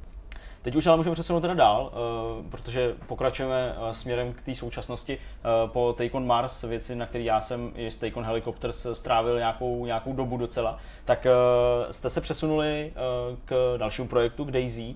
Jak tohle probíhalo, nebo jakým způsobem ty námluvy do tohohle projektu pro vás no, probíhaly? My jsme ten projekt vlastně zdědili, protože už hmm nebyl nikdo, kdo by pro Daisy ten engine dělal. Daisy vlastně vzniklo na, na, na základě jiného engineu než, než třeba Arma 3 a už to neměl kdo, kdo vyvíjet a jsme vlastně kdykoliv, když si vzpomenu do historie, kdykoliv my jsme v Black Elementu nebo potom už i v Bohemce dodělali nějaký herní projekt, tak jsme měli takový období jako nejistoty, jsme vlastně nevěděli, co budeme dělat a jestli vůbec ještě něco budeme dělat, anebo jestli nějak eh, se spíše rozpustíme jakoby do, do, do Bohemky. A tohle to bylo jedno z takových období a my jsme vlastně teda dostali na práci v eh, Daisy, že to máme nějakým způsobem eh, dostat eh, do vydatelného stavu. A postupně, když jsme přemýšleli vlastně nad tím stavem a nad tím, co já bych chtěl dál dělat, protože já už tou dobou jsem se chtěl věnovat hlavně vývoji technologií, mě už jako nebavilo dělat, dělat hry, které jsou jako hůř uchopitelný. Chtěl jsem víc času na, na tu technologii, tak jsme vymysleli vlastně jako takový eh, šalmonský řešení, že já obětuju, nebo jak bych to nazval, eh, ukončím vývoj Enforceu, vezmeme z toho veškerý to know-how, vezmeme Daisy s tím, jaký tam byly vlastně třeba na začátku nějaký technologické nedostatky a uděláme takovou jako fúzi a vydestilujeme z toho nový engine, který bude umět všechno to, co bylo na Enforceu dobrý, díky kterému mohly vznikat tak flexibilně a tak rychle hry, jako byl, jako byl Take on Mars. A zároveň, aby to utáhlo hru, jako je, jako je třeba Daisy, což byla pro mě, za první to byla obrovská výzva, za druhý to byla obrovská eh, zodpovědnost, eh, za třetí to pro mě bylo asi jako nejtěžší vůbec rozhodnutí eh, v té týmní kariéře, protože jsem vlastně pohřbil Enforce, což bylo v té době 13 let mého života člověku se hrozně těžko začíná vyvíjet někde na zelený louce. Hmm. Ale jak říkám, prostě to byla výzva a navíc to bylo prostě potřeba. Takže eh, jsme se rozhodli, že se do toho teda pustíme.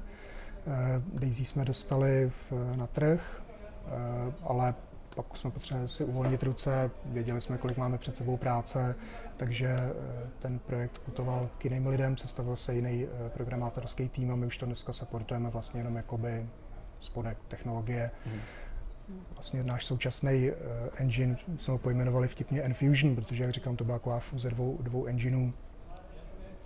tak ten už vyvíjíme samostatně. Vždycky říkáme čistý Enfusion a Daisy, protože Daisy používá velké části jako z Enfusionu, ale jinak už jsou to oddělené projekty od sebe. Když jsme se dostali k té technologické části, tak uh, aby jsme to nějak začali uzavírat trošku ten tvůj příběh, mně by se vlastně líbilo, kdyby si mohl nějak porovnat, jak se teda vývoj té technologie z tvýho pohledu liší dneska a před lety. Co bylo lepší, co bylo horší, co je dneska lepší nebo jednodušší, než bylo tehdy nad rámec takových těch věcí, co se tady lidi samozřejmě domyslí, hmm. jakože sdílení těch informací, o kterém si už mluvil, protože mě hrozně zaujala jedna myšlenka, kterou si nám napsal. A sice, že dřív to samozřejmě bylo pořád o té honbě za, tou, za dosažení co největší realističnosti v těch hrách, ale protože to bylo něco, co je pořád strašně daleko, tak spousta těch nedostatků se maskovala stylizací, což bylo mm. pěkný a těm hrám to dávalo nějakou pestrost. Dneska, kdy ten maximální realismus máme téměř na dosah a ty hry opravdu už vypadají perfektně, tak se, si podobají vzájemně víc než kdy dřív. A je to jenom o té technologii? Ubylo vlastně té představivosti v tom, jak ty hry vypadají? Myslím, že hrozně. My je hrozně, hrozně dobře vidět, eh, když třeba vycházely hry v 90. letech a někdo se snažil stvárnit 3D svět. Můžu dát třeba příklad uh, Robinson's Requiem od Silmarils uh, nebo Comanche Maximum Overkill. To bylo třeba takovou jako prapodivnou voxelovou grafikou, bylo to úplně strašně rozmazaný, bolely z toho oči, ale tenkrát to byl nejlepší způsob, jak tu krajinu prostě jako zobrazit. Líp to, líp to nešlo člověk potřeboval obrovskou porci představivosti. Přišly potom modernější hry, byl třeba Terminal Velocity, kde už to bylo polygonový, už z toho tolik nebolely oči a zase to ztratilo něco z toho kouzla, že jo. Byl třeba Descent, ten byl taky polygonový a všichni se snažili nějakým způsobem stvárnit ten, ten svět za pomoci těch vůbec možností, co jim ten hardware tenkrát, tenkrát dovolil. No a každý k tomu zvolil nějakou jinou techniku. Vzpomenu si třeba na hru, ani nevím už od, toho, od koho to bylo, Edge Statica, která byla postavená mm, z elipsoidů. Jasně. No, jasně. Jo, ty hry prostě získaly neuvěřitelně jako unikátní vizuální styl a to už, to už se dneska jako úplně, úplně vytratilo. Ty lidi se opravdu tenkrát potřebovali trochu jako přihmouřit oči a představit si ten svět, který tam jakoby má být. Eh, proti tomu, co ve skutečnosti vidí. Dneska, dneska je to opravdu tak, že se všichni ženou za tou realističností a, a vlastně to postupně konverguje k tomu, že ty budou vypadat eh, jako film a, a si člověk nemusí představovat vůbec nic. Hmm.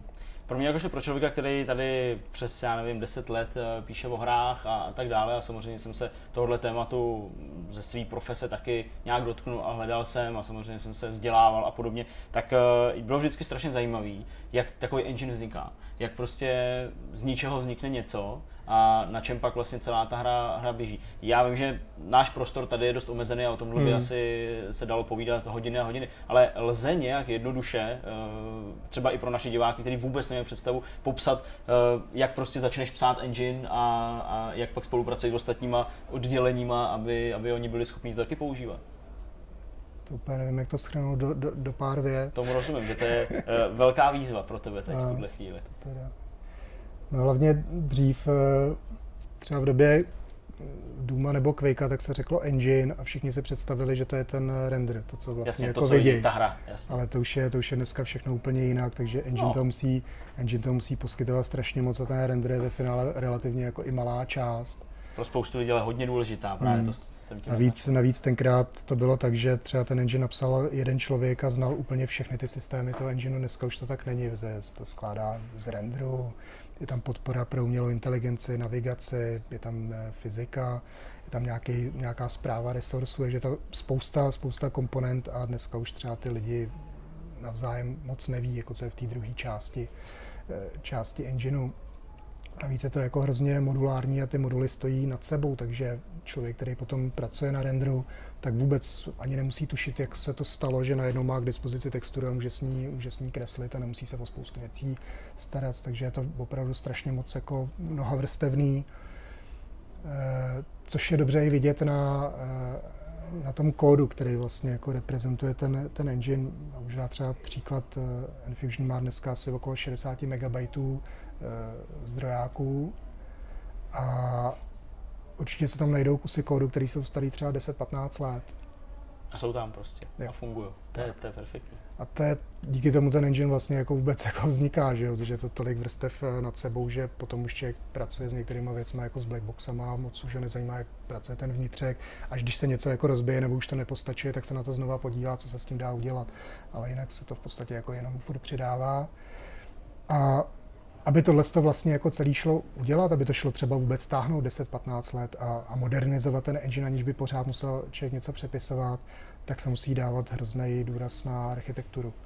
A to byla věc, která mě vlastně vždycky na engineu vlastně asi úplně nejvíc bavila. Já jsem ani neměl to, že by mě strašně bavilo dělat rendery. Já už dneska třeba ani rendery nedělám, ale co mě vždycky bavilo, tak byla architektura, takový ty chytrý řešení, aby když se do té architektury něco přidá, tak aby to tam zapadlo, aby když se tam přidají tři nějaký featurey, tak aby byly natolik flexibilní, že někdo poskládá úplně jinak, takhle se do toho cvrkne, ono se to rozeběhne a člověk se raduje, ani neví, jak, jak se to vlastně stalo, že to vůbec může takhle fungovat. Tak to bylo vždycky to, co mě na tom hrozně bavilo. No. Hmm. A takhle podle mě jako v kostce jako engine vzniká. No. Já jsem se vlastně chtěl zeptat, jestli je závěrem něco, co jsme opomenuli, nebo co bys chtěl vzkázat našim divákům stran tvý práce a, a vlastně toho tvýho příběhu životního a pracovního, eh, nebo třeba možná někoho motivovat nějakým způsobem, kdyby chtěl jít v tvých šlépějích, tak co by měl udělat, nebo udělat líp, nebo udělat jinak. Hmm. Kdybych chtěl jít v mých šlépějích, tak eh, to vlastně asi podle toho se vybírám třeba i lidi do týmu. Eh, Já vždycky chci, aby pro ty lidi ta práce byla koníček. Eh, Je pro mě úplně naprosto nepředstavitelný, že by někdo mm, třeba dodělal školu, šel dělat něco, co s tím vůbec nesouvisí a pak se rozhodl ze dne na den. Asi by se mi líbilo dělat v herním průmyslu. Ne, ten, ten člověk tím musí žít, eh, musí tím trávit svůj volný čas, musí o tom přemýšlet. Takže vždycky, když někdo k nám přijde na pohovor, tak mě jako první zajímá, jestli něco svého vlastního vytvořil. A je mi celkem jedno, že to nemusí být napsaný jako extra dobře, ale potřebuji vědět, že toho člověka to jako opravdu baví a že, že se snaží eh, něčeho takového dosáhnout. A co bych vzkázal lidem, kteří jsou spíš jako konzumentama těch, těch, Mhm. mm-hmm. těch engineů, tak um, takové byli tolerantní k těm chybám, no, co tam, co tam jsou, eh, protože to je největší asi úskalí vývoje engineu, že je to na jednu stranu takový soubor jako vědeckých oborů, kterými tam musíme jakoby realizovat, ale zároveň to všechno musí být eh, runtimeový. To jako nikdy nejde dohromady. Hmm. Takže třeba když vznikají vtipný videa, jak někdo vystresoval fyziku a, a věci tam pak lítají vzduchem a proletujou e, zdí, tak e, já mám soucit pro ty vývojáře, protože vím, že to prostě líp udělat e, nejde, pokud to má být e, jako real timeový. No. Dobrá, no tak eh, to bylo jedno z poselství tady uh, Filipa Roxanského, eh, člověka, který se uh, celý svůj profesní život živí hrami a enginem obzvlášť. Filipe, moc díky, že jsi přišel. Uh, samozřejmě tohle povídání by šlo natáhnout a já doufám, že třeba dostaneme příležitost k tomu uh, se znova potkat a znova po nějaký době probrat třeba uh, současný stav nebo nějaký další uh, části té historie, hmm. která je velmi bohatá. Moc díky, že jsi přišel ještě jednou a my se teď přesouváme na poslední část tohohle Vortexu. Na Bobíku pro hosta vystřídal uh, Filipa tady náš uh, milovaný Petr a to znamená, že jsme v závěrečné fázi Vortexu číslo 43 a budeme si povídat o tom tak nějak, co jsme ještě zkoušeli, neskoušeli, co nás Zažili, postihlo, nepostihlo, zažili. Uh, Petře, máš tam něco? Hele, mám pár malých věcí, netýká se to úplně nutně her nebo nějakých filmů, věcí, co jsem zažil, ale jak jsem na začátku zmiňoval, tak já jsem si všiml v posledních dvou, jednom až dvou měsících, že jsem jako dost vlastně nasraný pořád, jakože takovým tlaku, jako sám od sebe. To jako, že to jako ve vás volném jakém-. Jako ve volném pádu, přesně tak. A tak nějak jako zkoumáš, co vlastně jako se teda děje, že tě to tak jako vytáčí. A já jsem jako pak začal sledovat po nějaký době, že jak se snažíš hrát spoustu mobilních her, tak se ti stane, že u některých zůstáváš trošičku víc. Že tě prostě jako dostaneš nějaký vztah, mm-hmm. snažíš tam něco dokázat. A tím, jak ty hry vlastně fungují, jak jsou nastavený, že tě každá z nich jakoby nutí být aktivní co nejvíc a snaží se tě vystavit nějakému tlaku časovému, jakým jako podvědomímu, že musíš buď to extrémně hodně hrát, nebo platit, aby si něčeho dosáhnul. Tak já jsem si vlastně zjistil, že jsem se huknul na nějaký dvě hry, byl tam myslím, že Need for Speed No Limits, který jsem tady vlastně zmiňoval už kdysi dávno při nějakým povídání. A nějak se ukázalo, že se k tomu vracím každý ráno, že jdu do práce, uh, večer a ta hra je vlastně monetizovaná tak jako agresivně, že pokud uh, vlastně nehraješ víceméně každou hodinu, každou půl hodinu nějaký ty speciální eventy, tak jsi penalizovaný a nemůžeš ten obsah získat. A já jako taková ta stará svině, která nechce prostě platit ani za každou cenu a snaží se všechno dohrát, co to jde, tak se vlastně vystresuješ úplně sám tím, že přes den pobíháš práci, nemáš čas hrát a vlastně jsi jako podvědomě jako, jako nabroušený pořád, protože víš, že to nemůžeš dostat. A zase se dostaneš do stavu, kdy tě vytáčí, že to nemůžeš hrát, protože víš, že z toho nic nebudeš mít. Že jsi naštvaný na, na lidi v Vlastně práci, nastavit- protože, protože už nebyli- dobu potřebuji. Hele, ale reálně, reálně, co mi pomohlo, jako trošku se vyklidnit, tak bylo to, že jsem ty hry prostě smazal. Zapnul jsem všechny mobilní hry, které jsem nainstalovaný a vysvětlil jsem si jenom ty, které mě vysloveně po mně nic nechtějí, který si můžeš zapnout jednou denně a vůbec nic ti jakoby ne, nevadí, nějak netrestá v tom, že je prostě nehraješ. Což je vlastně daný tím, že ten, ten vlastně monetizační model, který spousta lidí používá taky natolik jako šílený, že vlastně tě jako člověka, který je trošičku míň eh, odolný, tak tě doženou buď to k placení, anebo k tomu, že budeš věnovat všechny volný čas tomu hraní. Já naštěstí jsem jako odhalil, že nejsem ani jedno z toho, takže jsem to musel jako můžou. což je vlastně vtipný. Já tě vlastně jako chápu a ačkoliv to nejsou úplně hry, tak eh, já čím dál tím častěji přistupuju k tomu, že si svůj telefon zatlumuju nebo si nějakým způsobem nacházím jako možnosti, jak nechat eh, notifikace prostě jenom od lidí, který jako mm-hmm. chci. Jo, to znamená třeba Messenger na, na Facebooku, ten mám skoro permanentně pořád daný do offlineu, mm-hmm. jenom pro pět lidí zapnutý, protože já jsem fakt na sobě začal pocitovat to, že jsem ve stresu kvůli telefonu. A myslím si, že to je určitě věc, která jako je teď e, součástí té moderní doby a to, že prostě máme, jo, že na nás ty zprávy odevšať říká prostě blikají. lidí, no. A já jsem, já už jako jsem vnitřně prostě třeba tady sedím, jo, Tě nasírá ten mobil, no. a sere mě ten telefon, No, že prostě furt brr, brr, cink, cink, brr, brr, brr. Ne, že tě to ruší, ale když se tam nedíváš, tak víš, že se ti to tam hromadí. Přesně, No. a jako vlastně mi to sere. A já jsem fakt jako v jeden moment opravdu jako dost hrábnul do těch notifikací. Hmm. Fakt jsem to jako upravil do té míry, že jako někdy třeba, když se prostě, jo, mám to nějak, buď to jsem to nějak rezetne, nebo to prostě zapnu, nebo něco, tak jako fakt v tu chvíli si říkám ne a dost a všechno zase prostě povypínám. Mm-hmm. A je mi vlastně jako líp, protože já si říkám, že pokud jako fakt něco hoří, něco, co jako opravdu tě musí stresovat do té míry, že se tomu fakt musíš věnovat, tak ty lidi ti třeba zavolají. Ano, Jo. Když tě neseženou prostě na nějaký jiný, když prostě neodpovídáš na Messengeru. přesně tak. A všechno ostatní mm-hmm. počká na dobu, až já si vyberu, že se chci podívat, jestli mi někdo nepsal nebo jestli na nějaký mail. Jo, a je to prostě takový jako jako je to jako úleva, ale pořád s tím vlastně bojuju. Je Pořád mám v hlavě takový tak. to jako ty vole, ale není tam Co něco, co tam jako teď mi no. neuniká. Hele, je Takže pak vezmeš ten telefon a furt, Ne, je to tam může být cokoliv strašný.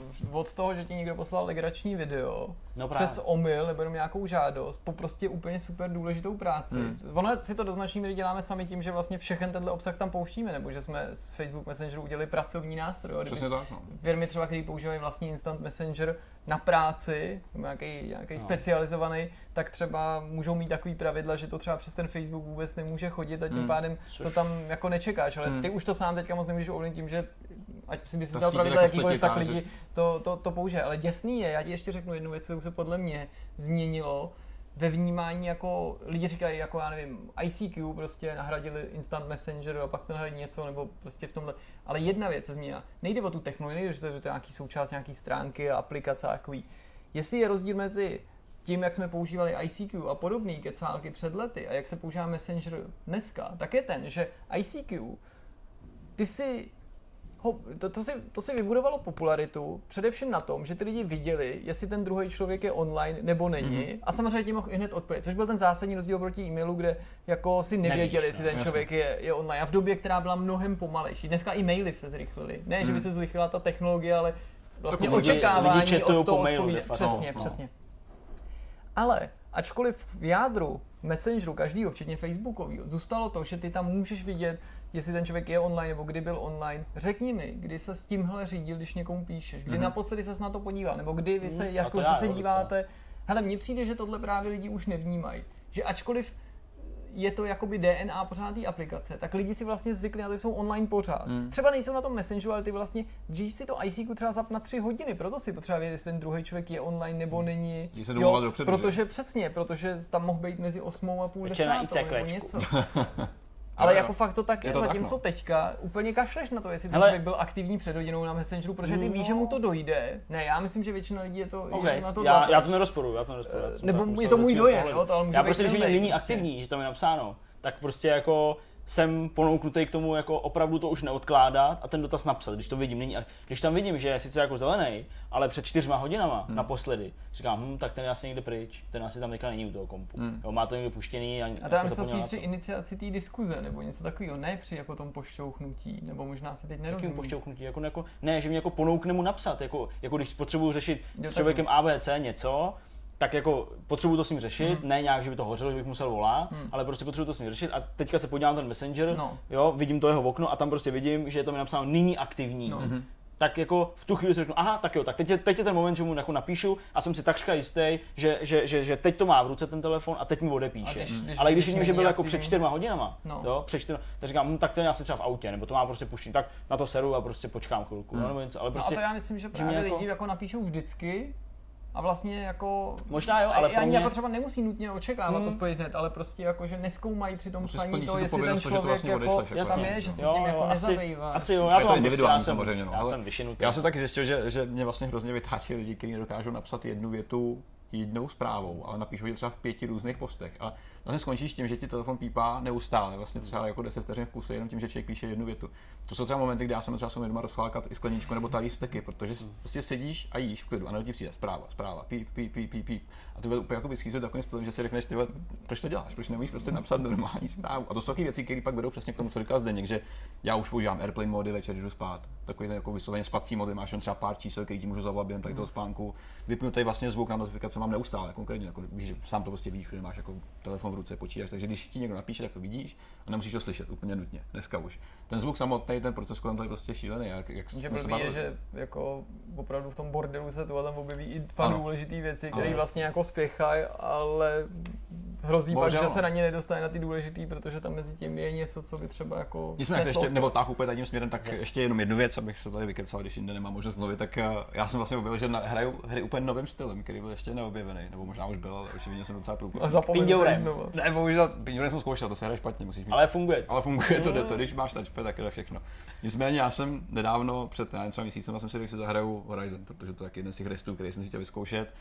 Hele, první pokus byl takový, že jsem tu hru dal do mechaniky, stáhnul všechny updaty a asi pět minut jsem ji smazal, protože jsem si uvědomil, že to prostě nemůžu nikdy dohrát. To je jako chytrý počet. Už ten to rovnou jako vzal, už jako po první dobrou. Já jsem si v sobotu řekl, že jsem, že jsem ležel doma a říkám, a nevím, co, jak jsem tam razil si do té do té mechaniky, a hele, zahrál jsem si to 10 minut, pak jsem to smazal zase, protože prostě si uvědomí, že já to nemůžu nikdy reálně dohrát. A nikdy z té nemůžu vytěžit prostě s těma časem možnostma to, co bych reálně chtěl z open worldu vytěžit. A vlastně mě to vytáčí, že já bych tu hru chtěl vyzkoušet, mně se líbí ten vizuální, líbí se ten styl, ten svět, který mi přijde docela jako zajímavý k objevování, protože prostě ten, ten původ toho všeho, co se tam děje, je prostě něco, za co by to asi stálo. Ale mě nakonec vyděsila ta myšlenka toho, jak je to velký, a zase jsem to zase smazal po druhý. A čekám, že třetí pokus mi třeba bude trvat, já nevím, hodinu, že budu hrát, pak to smažu a potom budu protahovat třeba na den. Hele, já mám teďka tři, taky docela čtyři. dobrý třídění. Vlastně až teď jsem si uvědomil, že to je forma třídění. A to je, že když jako to nehraju kvůli práci, ale jenom tak něco, tak taky vždycky je víc her, který by si chtěl hrát nebo měl hrát, než jako můžeš. Hmm. A já vypínám hry, u kterých mi hučí konzole. Ty vole, Ale nedělám si legraci, že to tak to hučí rozčiluje, strašně, že prostě to když ta hra hučí, tak normálně prostě jako na toto. Jo, to tak to- to jako chápu, štve no. prostě. A prostě nehučí u všech. No, jasně. Dokonce to ani není, že prostě jenom u hezkých hůčí a u hnusných nehučí, No, no, jo. no. takže prostě říkám, OK, tak jo, tak Konečně. prostě ty hučíš, tak Uvidíme se v koči. Takže mě to jako rozčiluje, prostě fakt je to úplně jako enormně, enormně mě to štve. Hmm, to chápu. No, já jsem hlavně Další. přišel na to, že já jako se tak nějak povědomě vyhejbám, jako, stejně jako Petr, prostě velkým jako hrám, Hmm. že já prostě mám rád střílečky docela, jo, tak hraju střílečky, když to neumím, ani to mě nebudu. Různý jaký ty tajkuny, strategie, Hmm. závodní věci, sporty, ale jako, jako prostě když už hraju to RPGčko nebo nějakou delší střílečku, třeba u toho Wolfa už mě to jako Tak ten je to už, to to už mě trochu jako ne jako štvalo, ale říkám ty vole, jako.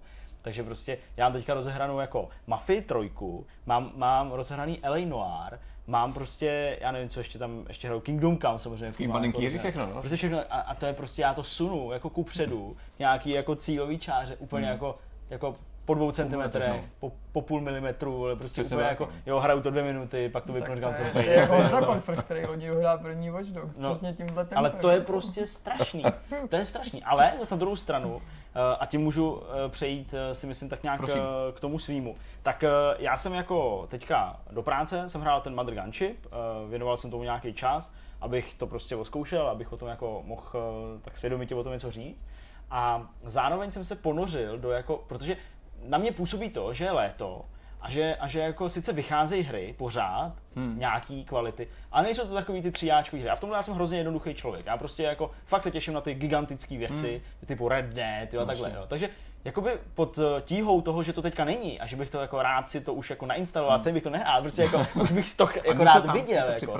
to. Tak pod tíhou tohle já prostě jako vymrzuju, doslova. Hmm. Jo. A teď prostě objíždím ty weby, kde prostě jsou jako tady se blíží early access, ale už je beta, jo, tady je beta pro ty, kdo si to předplatí, jo, a tak dále. Teď jsem zjistil, a to je úplně nejvíc, to jsem zjistil před natáčením tohohle jako, jako Vortexu, ale prostě musím večer napsat, že, že ty vývojáři Two Point Hospital že jako mají pro nějaký své týpky, že mají na internetu jsou let's play z toho, ty vole, že už to prostě dali v té. Aha. No já prostě v obepisu tyhle ty firmy, jako hi, já jsem zde nějak z Vortexu, hezky se to anglicky vyslovuje, jo, a teď prostě jako my tady děláme kanál a prostě rád bych se jako na naši hru podíval a něco o ní jako řekl a odreportoval, tak jsem napsal prostě postscriptum, jo, napíšu prostě těmhle s tím bláznům, samozřejmě nedopadl ten, ten, uh, ty, ty, ty, ty Wolves, že jo? Hmm. jo Odložený. furt si říkám, že musím Jirku zpátky pumpnout o ten Xbox, že bych chtěl hrát ten Vigor chvilku ještě, jo, teďka zase oznámili nějaký ještě, prostě no. Je toho jako kotel, já to prostě obepisuju, oni mi neodepisují zpátky, že jo, protože je prostě šikana zase, jo, my jsme prostě malý, nikdo nás nezná. A jako fakt, jo, vymýšlím, co bych chtěl hrát a pak, a pak prostě jako kreten sedím do půl třetí do rána, ty vole, a hraju Counter-Strike, který je úplně rozbitej, s- stekáme se u toho. To je jako jediná prostě jistota, no. To je, To bohužel ono. Ale jako- nemusíš objevovat nic nového, to je totiž. ono. Prostě právě. sedneš a jdeš si a víš, že si jdeš zahrát tu jednu pětihru, že jo? No, takovýho. jedna seš na pěti hodinách je v pohodě, že? To No, se strašný. nestratí, no. jo. no takže, takže tak, takže já vymrzu, no ale já doufám, že z toho hlavně něco bude, jako jo, protože uh, minimálně to postscriptum, jako tam vlastně myslím, nedáš je koupit, ale u něčeho už u něčeho už to bylo, že se to předplacením dá, dá, dá pořídit, No. když jsem zapomněl, co to bylo. Ale to je jedno. To postscriptum, to prostě chci. Jako nebudu to umět, stejně No, jako Batalion, stejně jako všechny tyhle realistické střílečky, ale prostě chci tu hrát, jo, prostě jako, Specialista na rozdělení hry. prostě to- nejvíc, jako. Early access sběrač. Jirko, uzavři to teďka ty ještě snad. Hele, já mám jeden typ na mobilní hru, která se jmenuje Emoji Šarády. Ty ani o tom. Emoji, šarády. A vyzkoušet prostě pomocí emoji, třeba na Apple TV, Jasně. iPadech, telefonech, Než. prostě No. za, ukazuješ em, za pomocí těch emoji prostě filmy, seriály, známý postavy a je to sranda. No, Prostě. Pak bych doporučil tři filmy, nebudu o nich mluvit, jenom je tak jako vystřelím, eventuálně na mém Twitteru jsem se k ním nějak věnoval, což je jednak dokument o Robinu Williamsovi, naprosto fantastický, Včera jsem se rozkoukal. Ve kterém přímo Hmm. Robin Williams sám o sobě mluví, jsou tam použitý jeho audio nahrávky, Hmm. prostě nádherný, dojemný, prostě boží, přesně pro fanoušky Robin Williamse, jako jsem já. Viděl jsem konečně Matku, kterou bych opatrně doporučil, protože ačkoliv všeobecný přesvědčení, že to je nějaký divnofilm, tak já jsem se správně identifikoval zase na základě traileru, že by mě to mohlo zajímat, i když lidi to spíš Mhm. kritizovali. A ačkoliv jsem tomu jako nerozuměl, a musel jsem si jít o tom něco přečíst a obecně tohle filmům a hrám vyčítám, když jsem tak jako chytrý, že, že vlastně nepochopíš. Ale nakonec se mi to vysvětlení líbilo, ale hlavně jsem se nenudil při tom sledování. To je jako je to alegorie, to, jsem, to s tím jsem počítal, že to je nějaký podobenství a ačkoliv jsem to podobenství nechápal, tak jsem si ten film užil, přišel mi vizuálně zajímavý. A mám rozkoukaný, jsem téměř na konci moc pěkný film s Elle Fanningovou, který se jmenuje Zůstaň na blízku, ve kterém hraje Star Trekovou faninku, která se přihlásí do soutěže o napsání scénáře ke Star Treku. A to není ten důvod, proč je ten film dobrý. Je to první film snad, kromě Rainmana, nebo možná Menu se sem, i když vím, že to tak lidi nevnímají, s autistickým člověkem, nebo nějakým způsobem prostě mm, psychicky eh, jako, mm, jak bych to řekl, ne narušeným člověkem, to slovo použít nechci, spíš psychicky speciálním člověkem, který mi nepřijde debilní. Jo, který mi Aha. podobně jako prostě Dustin Hoffman, jak hrá prostě Mhm. v Rainbow, přijde mi to prostě úžasně to jako prostě to herectví je až jako dojemný, jak to jako stvárnila Mhm. prostě, ne protože je jenom jako zranitelná, na druhé straně je tam třeba agresivní a tak je to prostě jako nádherně zahraný, fakt je. Fanningová? No, no, no. To bych se asi nepodíval. Proč? Mně je hrozně sympatická tahle, tahle slečna. No to já jsem asi celkem jako, jako jako myslím, nebo myslím jako vzhledově. Jestli to teda je ta, kterou si myslím, že to je. Hmm. taková blondýna. No, Tak ona je známá, ona je ta její ségra, No že? právě, prostě jako, ta Dakota. jasně, takže ona je vlastně nějak mladší segra, ségra, nebo, jasně, nebo něco Ellie, takového. myslím mladší. No, ale Ellie prostě mě je hrozně jako nesympatická, jako prostě, ona mně přijde jako taková ta, co hrála v tom, uh, no v těch upírech, ta Kristen Stewart, to mi to Kristen- teda, no, taková jako hrozně taková, Nevím, ta, Bell. no, no, ale, tady jako působí, nebo určitě takhle. Věřím, jako že ten film je nepůsobí, super, jako to ale jako, jako- to je fakt, ale ty jo. jako, je to malý film, jako Mm. a to, to, to, to, se mě tedy jakoby, jako fakt dotklo, protože to spíš jako ukazuje ten její příběh, ale i příběh té rodiny, Mm. jaký to vlastně To je je. mít eh, v rodině člověka, který je vlastně jako normální, jenom nějaký, má jako relativně menší psychický problém, není to Hmm, někdo, kdo má nějaký jako vážný psychický Jasně. handicap, kdo je prostě jako Paralizovaný no. Nebo kde je jako opravdu mentálně třeba zaostalej, jo, nebo trpí Downovým syndromem. Tohle je něco, co ti umožňuje s tou společností být, nebo Ale- žít v ní, ale nejsi nikdy tak úplně s ní a prostě není to Rainman, není to ekvivalent Rainmana s holkou, ani nejen v tom příběhu, ale v tom, jak ona se chová. Na zase to její, ten její autismus nebo ta její porucha je jiná a to je na tom to zajímavé, že to není jenom nějaká kopírka. A ještě jednou se jmenujeme, prosím tě. Eh, Zůstaň na blízku. Zůstaň na blízku, OK. A, no a na samý závěr si dáme aspoň takovou jako malou anketu na odlehčení, nebo anketu takovou jako mikrosoutěž, která původně měla být jedním z témat, původně to měla být novinka, pak to měla být téma. Možná jste i vy zaznamenali tenhle týden, se objevila zpráva, která byla opravdu vtipná, že jeden speedrunner dokázal pokořit pět Fallout her za 90 minut, což je jako fakt jako super. Slo- Složí se říct jakože dohromady.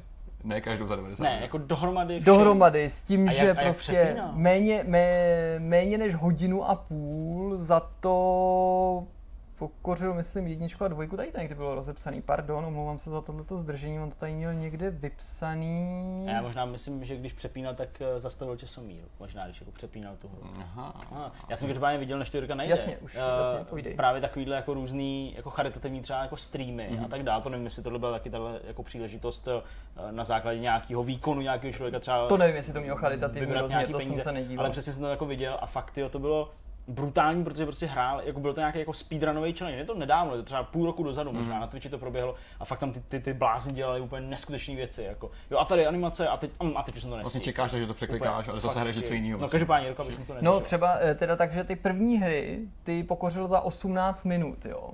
Jako, že první prostě- díl, jo, třeba. Ne, první dvě hry. Jo, první dvě hry za Mm. 18 minut dohromady, jo. Za 18 minut, to jsem přesně. moc neužil teda asi. Tak jsem si dohrál. A prostě Ale s- já, no, já si třeba pamatuju, nebo vím, eh, z nějakého za 33 divnýho, už první tři, jo. no a já, jo, Je- V jenom No. Fallout 3 za 15. za jak dlouho udělal Fallout 4, protože No, počkej, Fallout 4, t, t, t.